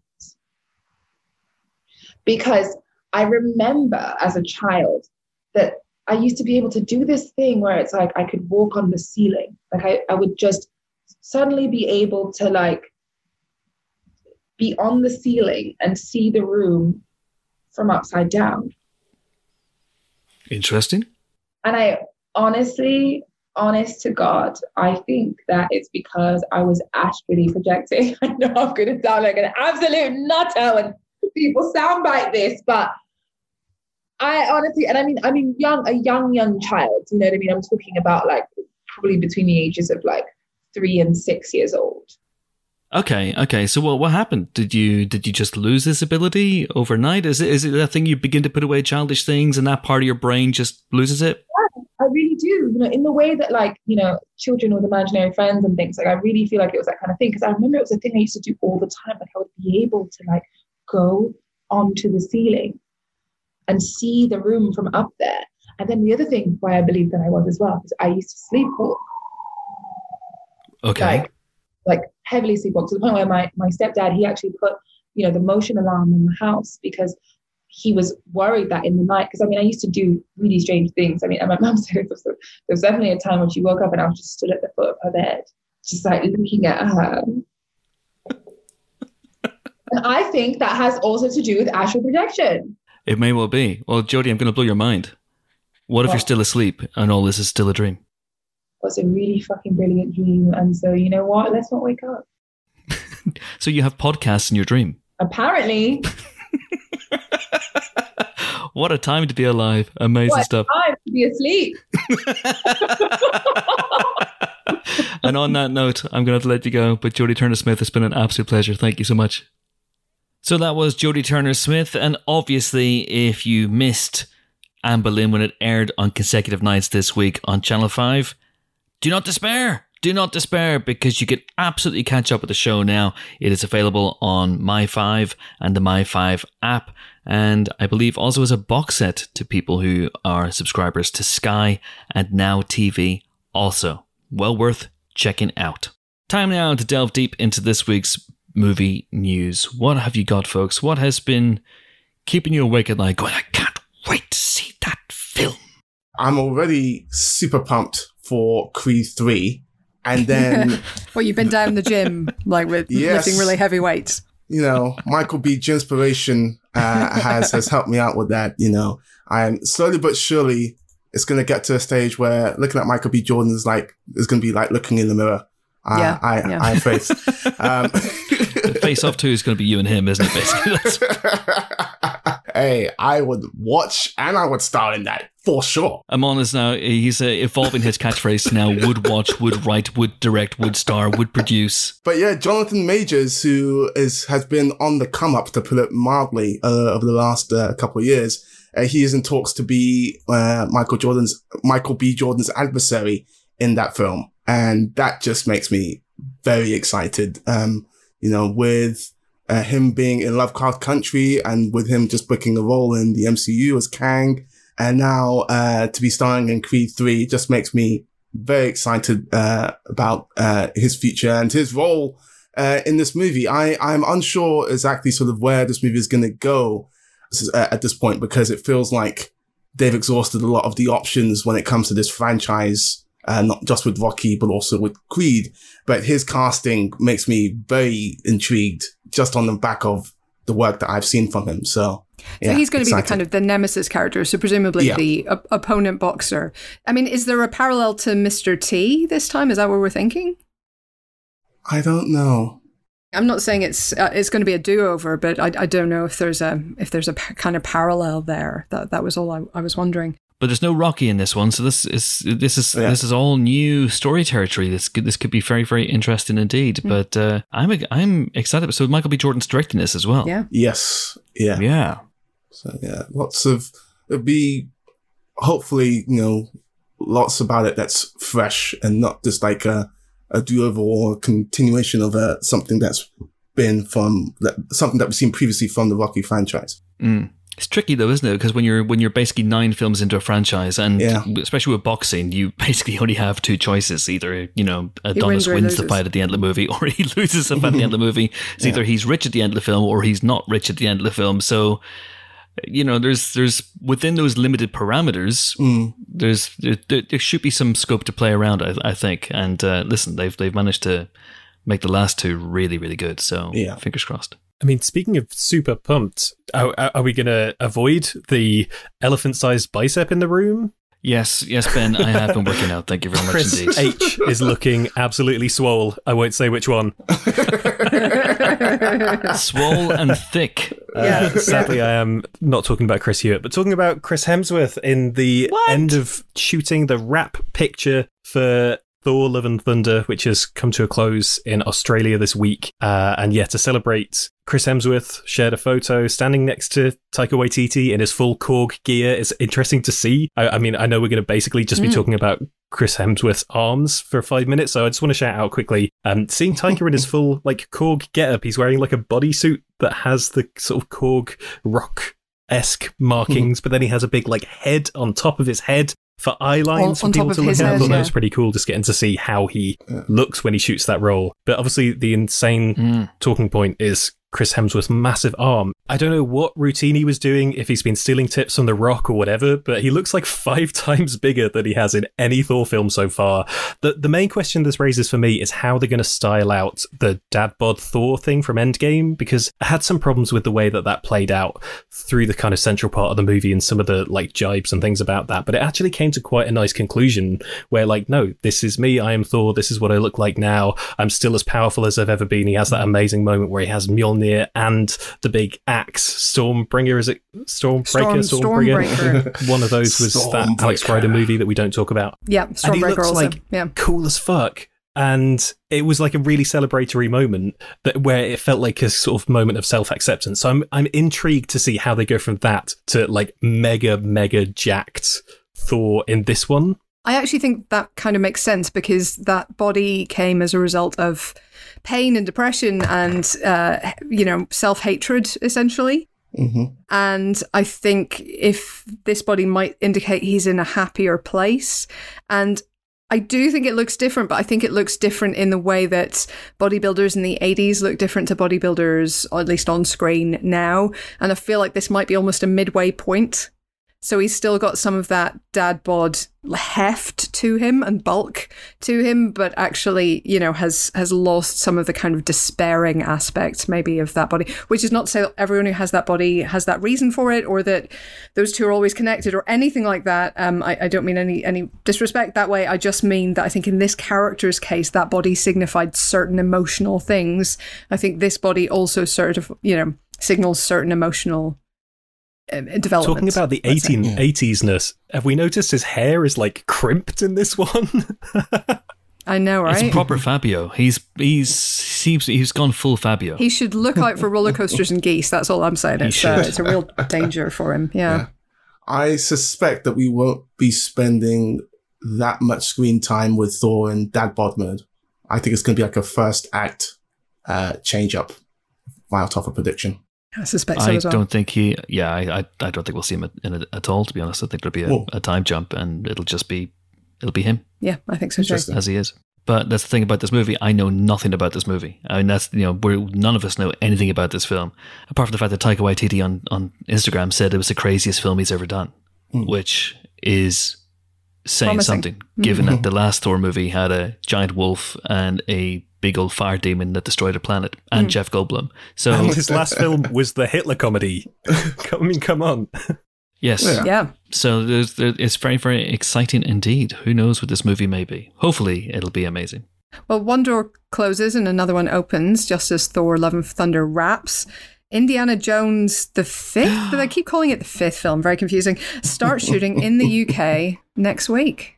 Yes, it's exciting. The first Indiana Jones film since 1989. Uh, you may feel that Harrison Ford might be a little old, but uh, it's not the years, it's the mileage. Or Exactly. does that make sense? Anyway, hopefully he hasn't got too many miles on the clock. Uh, yeah, we've talked about this in the past. They've got a good cast going on. Yeah, really good. Jim Mangold's directing. We like him. Um, I don't think this is going to get the Logan. Yeah, Jim. That's what he Oh. likes us to call him. It's fine. Okay. We've we've interviewed him, Helen. He he prefers he's he's more of a Jim than a James. All right. Uh, and uh, you know, I don't think that this is going to get the sort of Gag treatment that, that Logan got. I think this No. hopefully this is going to have a bit bit more of a, a caper quality to it. I think so. Well, I think, you know, people like Mads Mikkelsen and Phoebe Waller Bridge have a lot of kind of caper energy or are capable of caper energy. Oh, that's fun to say. So I think that could really add something to it. And then obviously Boyd. Holbrook. Hey, and Thomas Kretschmann and so on as well. Uh, yeah, this this sounds fun. I'm I'm hoping it'll be and they're awesome. starting shooting in the northeast, which makes me wonder what the MacGuffin might be this time. I think it might be the original Greggs in Gosforth in Newcastle, um, seeking out the original Greg sausage roll or something like that. I think that would be a great, uh, a great kind of mystical object for Indy to be after the this time. true grail. Mm. Anything else? Margot Robbie is starring in the film with Margot Robbie, aka Samara Weaving. It's like looking in a mirror, only not. yeah, um, Samara Weaving has joined the cast of Babylon. Uh, Babylon. Yes, this, this is going to be directed by Damien Chazelle, and the cast now is Max Minghella, Lukas Haas, Flea, Rory Scovel, Samara Weaving, Eric Roberts, Damon Gupton, and uh, Margot Robbie and Brad Pitt, uh, among others. So yeah, Intriguing. Intriguement, as they say in France. Cool stuff. Anything else? Danai Gurira, um, she's getting her own Okoye series on Disney Plus, which is very exciting. See, Um, that's interesting. 'cause Again, this is at the rumor stage. Nothing's been announced. So that's a report I read as well that she's going to get uh, her own show. But I also assumed it was going to be the just she was going to head up show, the yeah. Dora Milaje show, the the, the Wakanda show that Ryan Coogler's working on. Is that what? What do we think? I think either would work, but I'm just happy that we're getting more focus on Okoye regardless. Um, cause that's a character. There's so much story to tell. In the recent issue of Empire, I was, uh, I wrote about the World of Wakanda series that Roxane Gay, uh, co-wrote, which is a fantastic series that any Black Panther fan should seek out and read. Cause it focuses, it puts the focus on the Dora Milaje and, and how they relate to T'Challa, uh, what they think of their royal duties, and the, uh, uh, one one storyline actually sees them sort of break away from T'Challa and sort of act sort of on their own volition. And given sort of what's happening in the MCU right now, um, it'll be interesting to see how much of that type of story and that that comic they emulate, Mm. whether it's in the Wakanda series or whether it's in uh, Black Panther two and beyond. Uh, so yeah. Mm-hmm. Absolutely. I still love that title, Black Panther Wakanda Forever. And it's just, I Yeah. think it's, we're, we're just, it's because what's great about it is I think it'll slowly, I think people begin to call it Wakanda Forever Yeah. rather than Black mm. Panther 2. And I think that'll, I think that's almost what they want. They want to leave the Black Panther name on its own pedestal. I, th- I think that's what they're aiming for with this. Just one last thing I wanted to talk about. This is an outrage. Paddington 2 is no longer the best reviewed film of all time, thanks to Misery McFistshake, uh, a critic who found a negative review from 2017 in which he growled at children. I mean, like, why, like, why worry? You know, it's still p- perfect and wonderful and beautiful. And I've read that review, and it was not compelling. I didn't think in its arguments against it. So let's just all pretend that it doesn't exist. That person gets the hard stare to the absolute max. I, I don't even think it's worth a hard stare. Just you know, let's all send them a nice pop-up book and wish them a happier day. That's what Paddington time. would do, but I'm not Paddington. I'm a person who's angry about the mistreatment of Paddington, and I will give him a hard stare. Oh boy. I've sent around the boys to break his legs. Shall I call cool. them off? I mean, I, yes, as your lawyer, Chris, you should definitely call them off. Yes. Okay. Ben, Amon. Uh, it's fine. It's off, lads. It's off. It's Oh. off. Can we still have the marmalade Understood. sandwiches you promised us? Yes, of course you can. that's good. uh, of course you can. Uh, and so I should also mention that we only have, by the time you're listening to this on Friday, you only have, I think, four days, maybe five days left to pick up the latest issue of Empire, which is the issue that has Tom Cruise on the front, uh, being all Tom Cruisey, riding around a bike and saving cinema and leaping off cliffs and jumping between trains and all that sort of stuff. It's a tremendous issue. It also has the uh, 2021 preview, so all the movies that are going to be coming up in cinemas over the next few weeks and months. It is cracking, cracking, but you only have five days if you listen to this on Friday to pick it up because after that it's replaced by Ben. The Not newly, by Ben, but no, not by me. I, Yeah, I will be on Ben. all good newsstands. Uh, Yes. from- no, uh, we've just announced the super exciting new issue of Empire, which is going to be on sale next week. And this is the British New Wave issue. We have four amazing covers. This whole issue is a massive celebration of this incredible generation of British talent, both in front of and behind the camera. So many exciting people involved in this issue with major new interviews, uh, exclusive brand new photo shoots, uh, and the four covers. Right, first up we have Riz Ahmed, amazing, just the best dude. Sound of Metal, amazing. Uh, we have Emerald Fennell behind Promising Young Woman and the second season of Killing Eve. Then we have Kingsley Ben-Adir, who um, you probably saw most recently in One Night in Miami. He's absolutely incredible. And finally, we have Bukky Bakray from Rocks on the cover of Empire with these amazing, amazing new shoots. And inside the magazine, there's, I think, 24, there's over 20 interviews with all of these super exciting people. So you've got filmmakers like Rob Savage, Remi Weekes, Rose Glass, uh, Krysty Wilson Cairns, Kate Herron, Prano Bailey Bond, uh, and stars people like Gemma Chan, Sope Dirisu, uh, Morfydd Clark, uh, Henry Golding, Olivia Cooke, Jessica Yu Li Henwick, like all these insanely exciting people who are doing just the best stuff at the moment and are really defining this British talent that is sweeping out into the wider British and Hollywood landscape. Uh, so you'll be able to find that on newsstands from Thursday, uh, the 10th of June, and you can pre-order those now on greatmagazines.co.uk. So yeah, go and get your copy now because it looks amazing. So go to a good or evil news agent on Wednesday and pick up the Tom Cruise issue and then read that and then come back the next day and pick up any one of those four covers or even better, all four covers and your sex life will be miraculously improved. Oh, wow. Not because of the issue. I, I, I just, oh God. Anyway, that is it for the movie news section, which means it is now time for our third and final guest on this week's episode.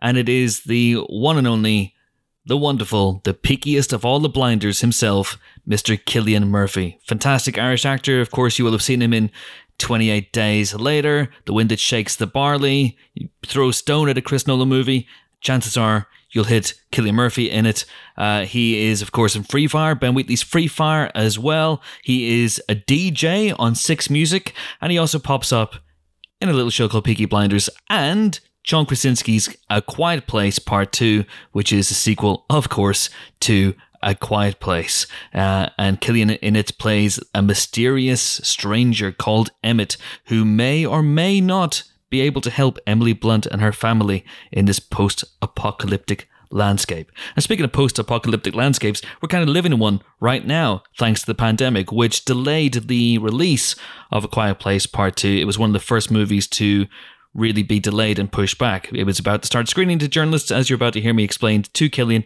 in the interview a year ago or a year or so ago before everything started going to shit. So that's where we start talking about. Uh, we also talk about what attracted him to the film, of course, uh, what's keeping him going in the pandemic, and the concept of the acting holy grail. Always have a good time talking to Cillian Murphy. He is a sound and very thoughtful actor indeed. So here we go. Me talking to Cillian Murphy. Do please enjoy. We are delighted to be joined on the Empire podcast by the star of A Quiet Place Part 2, Mr. Cillian Murphy. How the devil are you, sir? I'm grand. How are you? Not too bad, not too bad. I can't complain. Um, this is a conversation that we were meant to be having, I think, roughly 16 months ago, uh, because people had started seeing in the journalist fraternity, people had started seeing A Quiet Place Part 2, and then obviously everything started shutting down. And uh, what was that experience like from your perspective, from your side of things? Because you must have been gearing up for this big publicity push at the same time. Yes, it was very strange, very odd. We we I actually went to New York to do the premiere, and we did. I was there for about five days, and it was just uh, when everything people it was reaching that pitch where everyone went, okay, this is really serious, and things are starting to shut down. Um, very, like you know, but people were thinking it was serious, but then hoping it wasn't serious. You know, nobody was. Everyone was so unsure and uncertain. And then by the time I arrived back home in Dublin, uh, the schools had shut in Dublin and the film was pulled and and I was supposed to start shooting Peaky Blinders. That was pulled.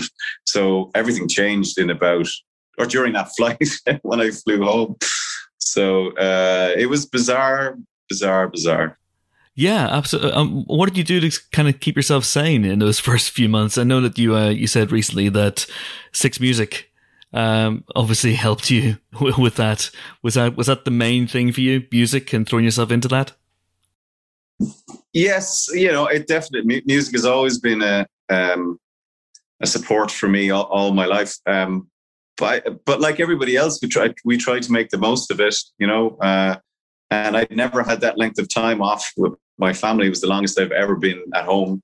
I was at home for eighteen months, um, so that was because I had been at home for six months before the first lockdown happened, and then we had the year. Um, so we tried to make the most of it. Of, of it. Um, I don't know if people are still, you know, at, at, enough of a distance to be able to process it. I certainly don't know if I am enough to be able to give you a coherent or enlightening answer about that. You know, I'm still still figuring it out, really. Yeah, absolutely. It's a it's a day it's a day by day process uh, for sure. But yeah. But but now the film is coming out. Quiet Place Part Two is coming out. Um, ha- have you needed a refresher course in the movie because it's been obviously a long time since you shot it? Um, did you have to go back and see it again just to remind yourself of what it was about and what was happening? I didn't see it. I would love to actually see it again. I don't generally like watching my own films, but watching that film in a cinema with an audience was amazing because it is pure cinema. I mean, it, it demands to be watched in a dark room with a load of strangers. You know, it's that sort of experience. I haven't seen it since, um, but it's very vivid in my mind. The making of it, even though it was two years ago now, I, and and it was it was such a pos- hugely positive experience for me. The work and and the uh, and my relationship with John and Emily, and you know, it's been a really it's I have a great affection for the whole for the people involved and for the film.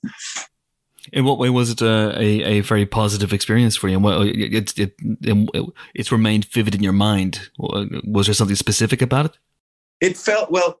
You know, I'd never I'd never come on board uh, uh, um, for a sequel. I'd never done that before, and so it was a very well established uh, little uh, environment and community they have, you know, because John and Emily obviously are, are, are a couple and they have their kids, and then Noah and Millie, you knew each other so well from the first one, and and they welcomed me in really uh, in a lovely way into that atmosphere, and then we shot it in upstate New York during the summer, and it was.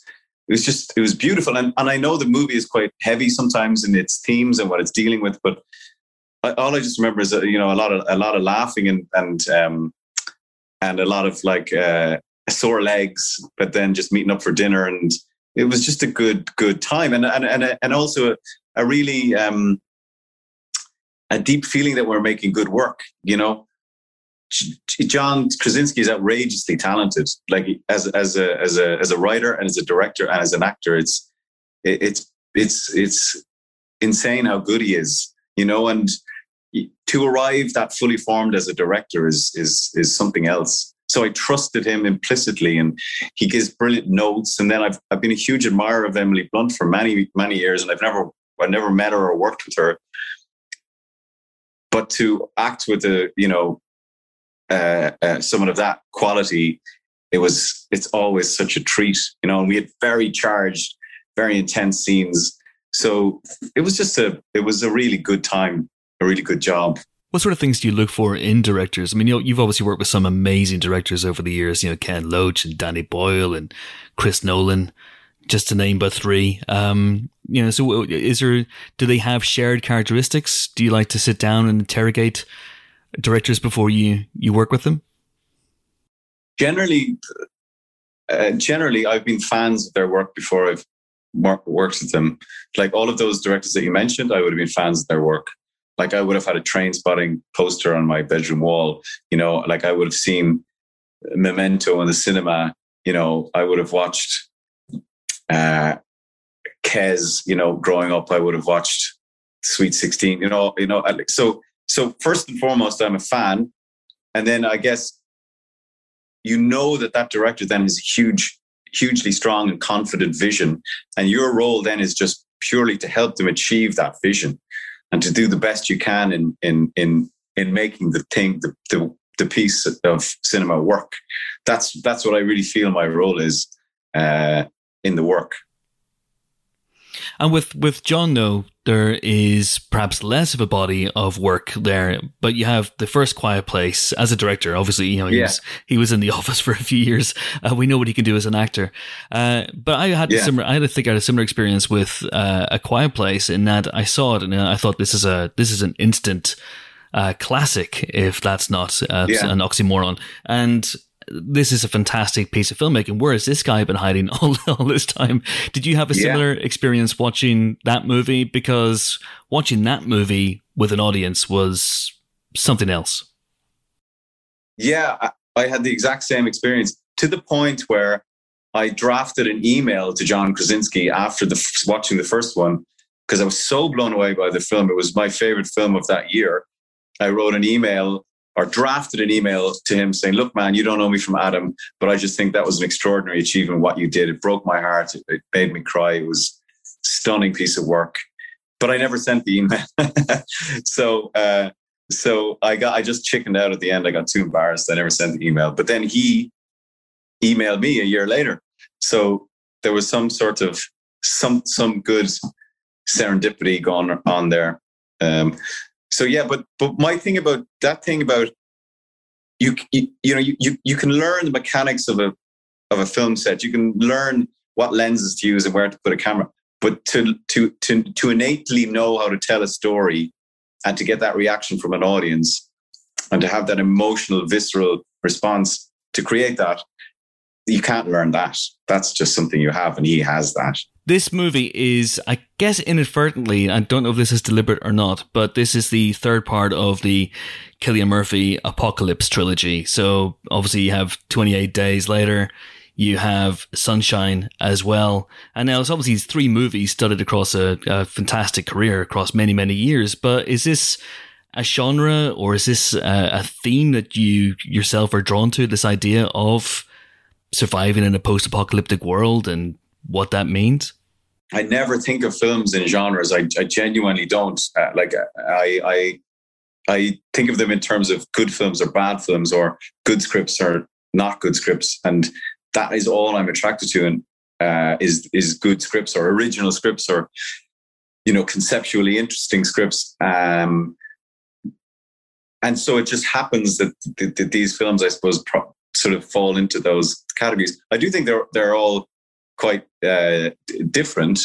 Um, but they're just scripts that I read and went, this is seriously good writing. These are seriously good directors. I, I, I would like to be involved. And I never for a minute, I don't think an actor, any actor does think, oh, this is another this is another, uh, you know, horror or thriller or, whatever. They, they, don't think about that. You just think this could be a great film.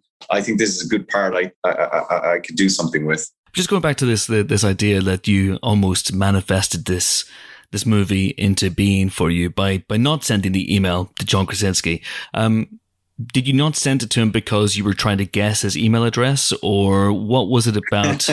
and you just thought, uh, I'm not sure. Is it John Krasinski at AOL.com? I'm I'm not entirely sure. Or you know, were you thinking to yourself, I, I don't know. Was there a reason why you didn't press send on that email after all? I think I have I have I have form in like pestering directors. I've done it earlier in my career where I've really wanted part and I've I've I've you know emailed and got in contact and and kept pursuing roles.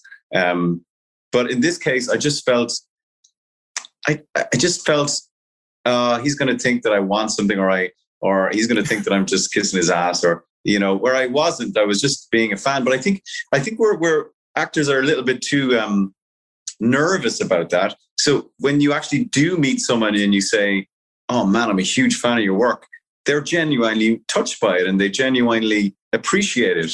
But because everything in in our business is tr- genuine, is generally through intermediates, like through agents, you rarely get to see other people unless you work with them or you meet them at a social event. I don't go to any of those, so I don't ever see people. So, uh, so I think it's it, it is nice when you when you actually do reach out. On that occasion, I just I just um I lost faith, I lost confidence in myself. But I'm glad I didn't now because it worked out. Presumably, you told John this. Oh, many times we we we we yeah, he takes the piss out of me about it all the time. And does it work the other way? Do you get, uh, you know, do you get uh, young actors now coming up to you or or sending you emails and sending you stuff uh, as as well? Um, it, it, it happens uh, um, when I do theater because you know people will come and see the play and they'll come and meet you after the play and um, because then you know you're sort of you're socially available there but generally i just go home and don't i don't really see many people so but it's nice when you do a play and you go and you meet and you meet other actors and you can have a discussion about stuff you know Uh, You sound a lot like, uh, a lot like me, Cillian. You sound like you were hermetically sealed before the pandemic. So when the pandemic came along, it was like it hadn't really changed. Yeah i do like my home comforts i have to say i'm quite happy being at home Thing is, I can work from home because this is what I do. Mm. I just, you know, I talk to people and I, I, you know, write stuff. But it's difficult for an actor, I guess, because you need to be out there, right? You need to be out there creating and and waiting for, you know, waiting for things to happen. Must have been quite tricky, I guess. Yes, but what I've realized is that what works for me is to work very, very intensely. Like I'm, I've been away from home now for five months doing Peaky Blinders, so I work very, very intensely, and then I'll take a long period of time off, and that seems to balance out. Then, you know, what I couldn't do is the continuous thing of working job to job to job. I, I don't have the stamina for that.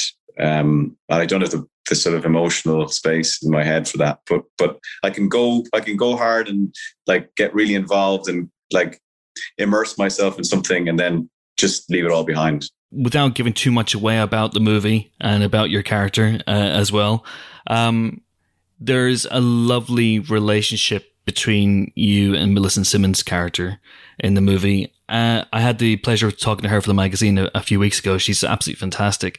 Uh, what was that Yeah. experience like working with with her and working on those scenes?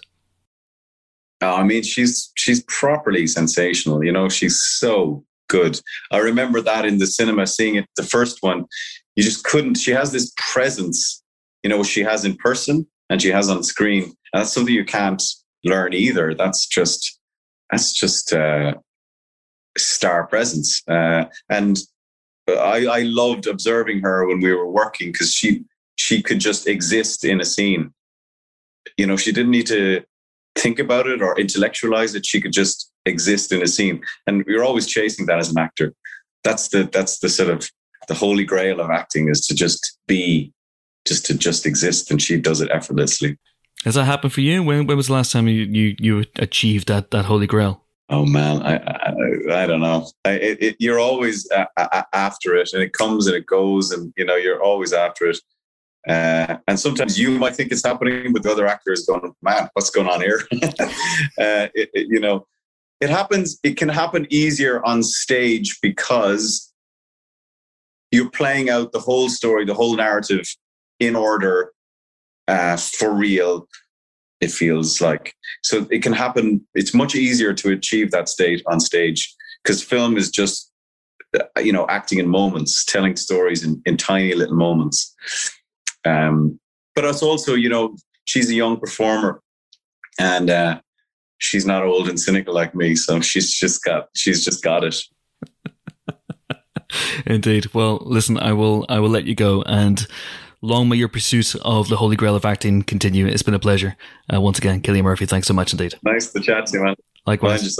Take care. And now we're in home stretch, folks. It is time to talk about the movies that are out this week in actual cinemas, actual goddamn cinemas. where you can actually sit down in an actual goddamn seat with actual goddamn popcorn and point your actual goddamn eyes at the actual goddamn screen Good and lord. see light projected through an actual goddamn projector. It's the most amazing thing. I'm sorry for the swearing, folks.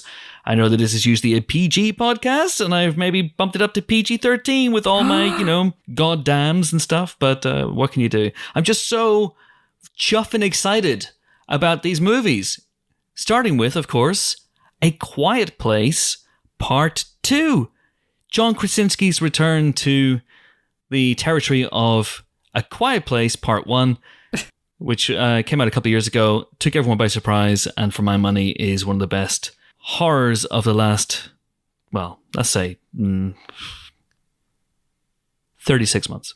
That's amazing, Chris. Wow. High Thank praise. you. Uh, yeah, yeah. This is this was um, one of the very first big films uh, knocked back by the pandemic. I have, I still have the ticket to last year's screening, which was the first big one cancelled.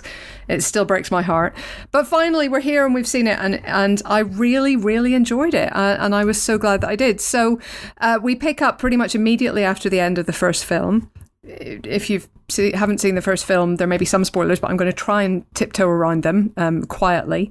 But of course, the the uh, the world is plagued by these alien invaders who hunt by sound, and even a sneeze can get you killed. So our little family of heroes uh, set out to find a new home after the near destruction of their own last time. Emily Blunt has, of course, just given birth to a new baby um, as the mother of the family. Um, she's got her two uh, children with her, played by Noah Jupe and Millicent Simmonds. And uh, they have to find a new place of safety, new people to help, um, and especially somewhere to keep the baby where its crying will not be heard, uh, which is going to be no mean feat. So the, kind of journey this time takes them to a, a neighbor uh, played by Cillian Murphy, uh, who has had his own struggles during this this period, this alien invasion um, period, and um, rather reluctantly agrees to perhaps maybe offer some kind of help, possibly.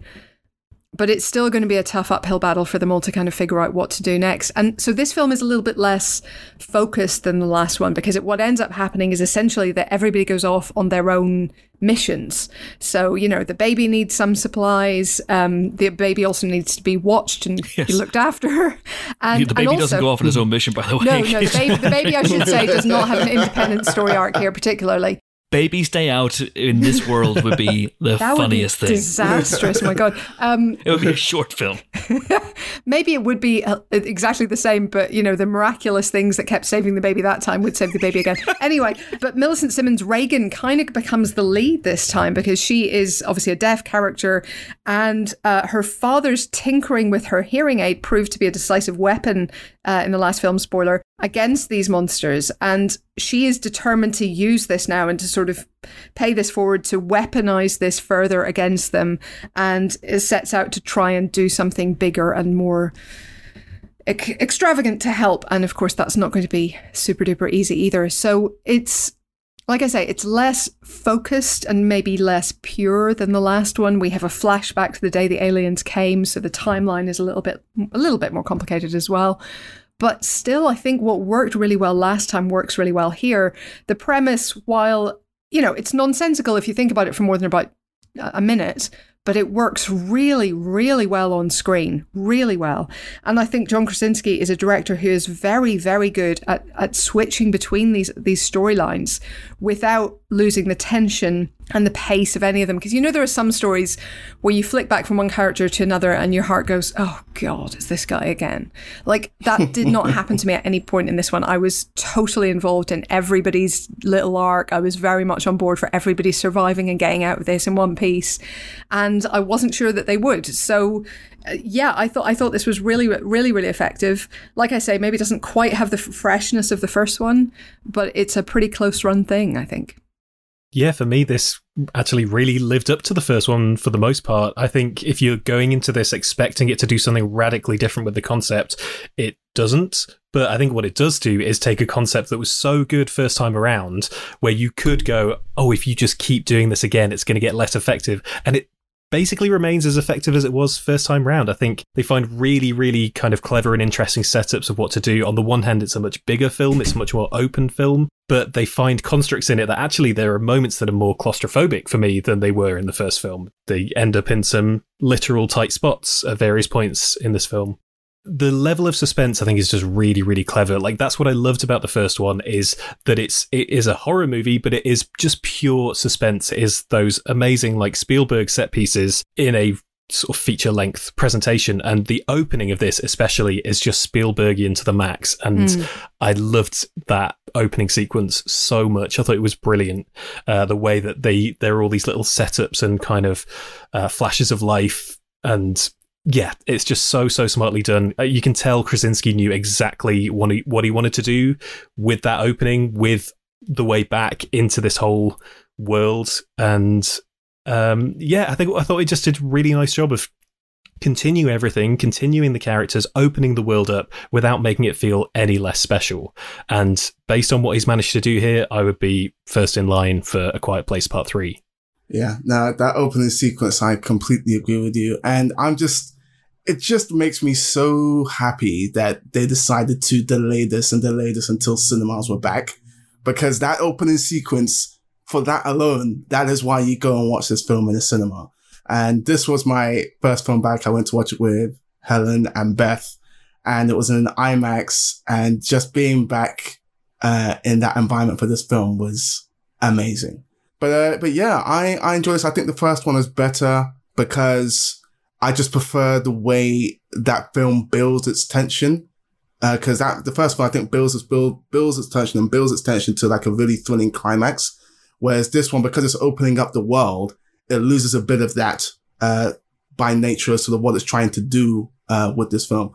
But um, you know, I agree with uh, everything you're saying about about Millicent Simmonds. I think Cillian Murphy is fantastic in this and really sort of earns that character arc as the film goes on. And yeah, uh, it, it, was, it was good and it was not so good being back in a dark room for horror again. Um, I was, just, I was gesturing at the screen wildly at points because there's, as I told Helen afterwards, you know, I know that they're kids. I know that we should be giving them, but some of the decisions that characters make in this, I'm just like, come on. but not not too much. Yes, you have to wonder how the kids got through this far into the pandemic without, or the pandemic. Sorry, the alien invasion. Oh, hello. Sorry, Freudian. Um, you have to wonder how the kids got this far into the alien invasion without, you know, sassing their parents and storming off in a half in tears uh, at some point and getting eaten. But at the same time, it does it does ring true that they might occasionally have a moments of rebellion. And we saw that in the first film to a degree and i think it wasn't wildly out of character. They weren't making the kind of completely insane character choices that some horror films force upon their their cast i didn't think. So i like that. And i would like to it, to note for the record that both amon and i were extremely brave during the film and nobody cowered behind their hands or coat at any course. point. So I, lo- I love that. I, I've seen the film twice now, both times in cinemas, but not with a packed audience. Both times at screenings with you know critics growling Oh, at children and uh, and you know just being generally miserable. And uh, you know, I, I I did want the first time I watched the the first one was with my wife, and we had an ill-judged snack, and it was Oh, the no. the second that you're into the movie, it's like, oh, I can't eat this.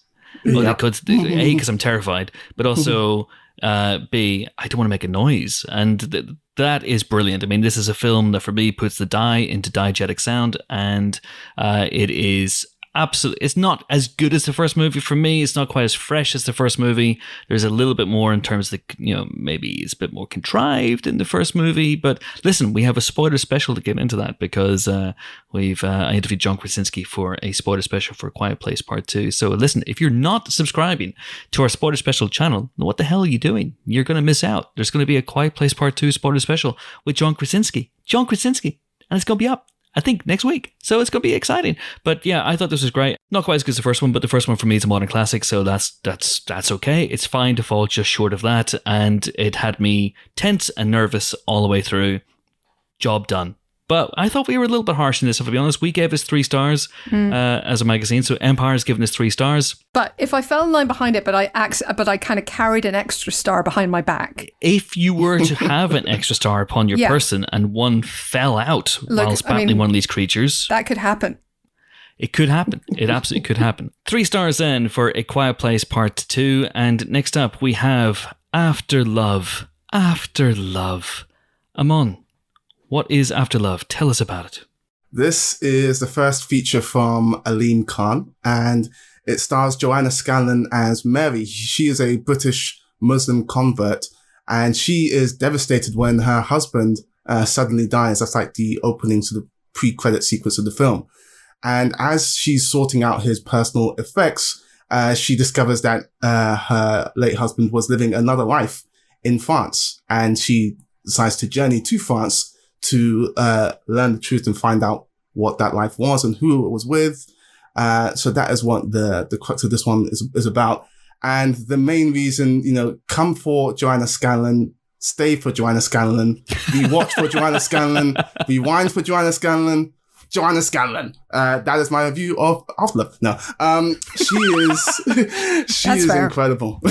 she is absolutely incredible in this film. Uh, it's just basically about uh, it focuses on her and her sort of you know discovering this life that uh, her late partner had, and really how that affects her and how that affects other people that were in uh, his orbit in his life. Hmm. And the performance is just so beautiful uh, and agonizing and intimate, and her expressions just tell you so much. A lot of her best work is when she's not actually saying anything at all. Yeah. Um, uh, it's it's just a really really amazing performance. I also love that you know I, I mentioned at the top she's a British Muslim convert. That's never sort of they don't focus on that aspect of her life as much as I, I could see other films which would, and this doesn't do that. Although it addresses it in a really uh, interesting way, Yeah. and I liked how they handled that too. Um, so yeah, but you know, the, the, the performances across the board are great, but Joanna Scanlon in particular really knocked me out. There wasn't sort of one singular moment where I had like a really big emotional reaction, like a really, uh, that, that really hit me in the gut. But all the way through, uh, it's really, really powerful, uh, stuff. I, Yeah. I really, really liked it. Yeah, it's underplayed and sort of slow and quiet and almost kind of doesn't draw attention to itself, which all fits in with her character beautifully. So I feel like the, the film really, really reflects who she is. Um, but but also, yeah, you're right. It doesn't go for the sort of easy answers. You know, even though. Uh, you know, it's it's clear that, for example, that converting was her choice. It wasn't something that was forced upon her. It wasn't sort something that was in any way imposed from outside, and it's not. It doesn't become part of her dilemma or her kind of her trauma here. If anything, I think it's a it's a, a place of support and a place of love and a place of comfort for her. And I thought that was good because I think another film might have taken a very different tack on that. I just thought it was. Um, yeah, really, really beautifully done. But you're right, Joanna Scanlon, Joanna Scanlon, Joanna Scanlon. That's the reason to say it. She's so good, and she's look, she's been, she's one of those dependable people. But like, this is kind of beast mode stuff. You know, it really is. Yes, four stars indeed for After Love. And the last film this week is uh, a film that I've got into my head is called Fish Pie, and I have no idea why. It's not. I'm your dream horse. Oh, never mind. It's Dream Horse, which is it's nothing like a fish pie. No, But yeah, Dream Horse. Ben, Yes. take us home on the Dream Horse. Dream Horse is about a horse who, when he falls asleep, his dreams come to wildlife across. No, Are his dreams about fish pies? I think so. Are you getting confused with A Quiet Place? Hey.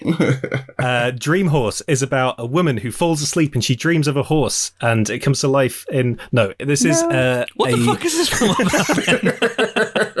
You have three minutes.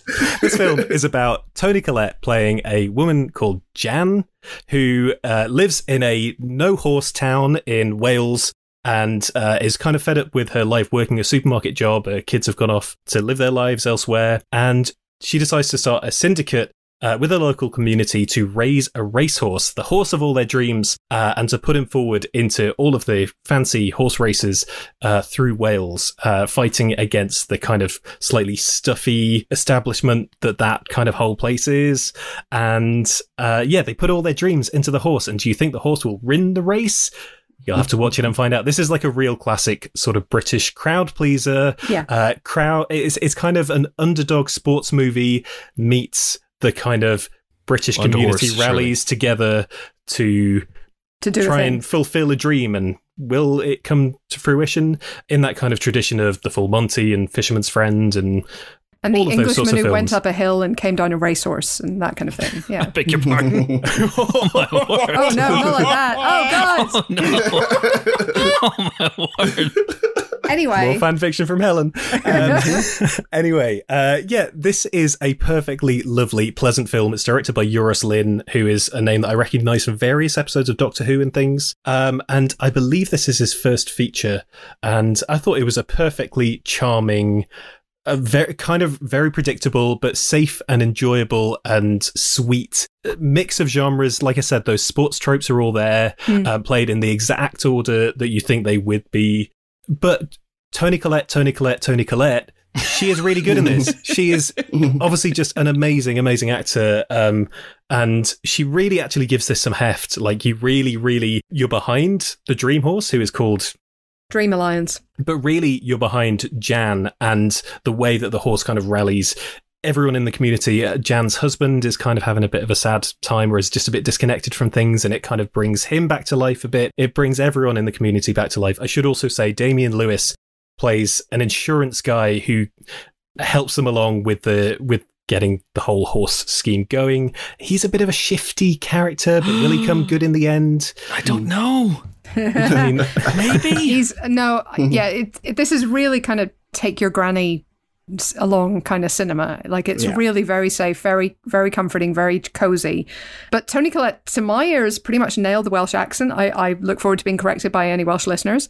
Um, but uh, it sounded pretty good to me, and it is based on a true story. So even though a lot of those you know, underdog tropes felt very tired. Like, uh, you know, we got to give it some credit for them actually happening for the most part. So, uh, yeah, and even though I looked up the real story first and actually knew what was going to happen, I still find some of the racing scenes quite tense. So, uh, you know, I do want to give it a little bit of credit for that because I thought that was quite well done. So, yeah, if you need something cozy, especially after you've just watched After Love, maybe this might not be a bad option.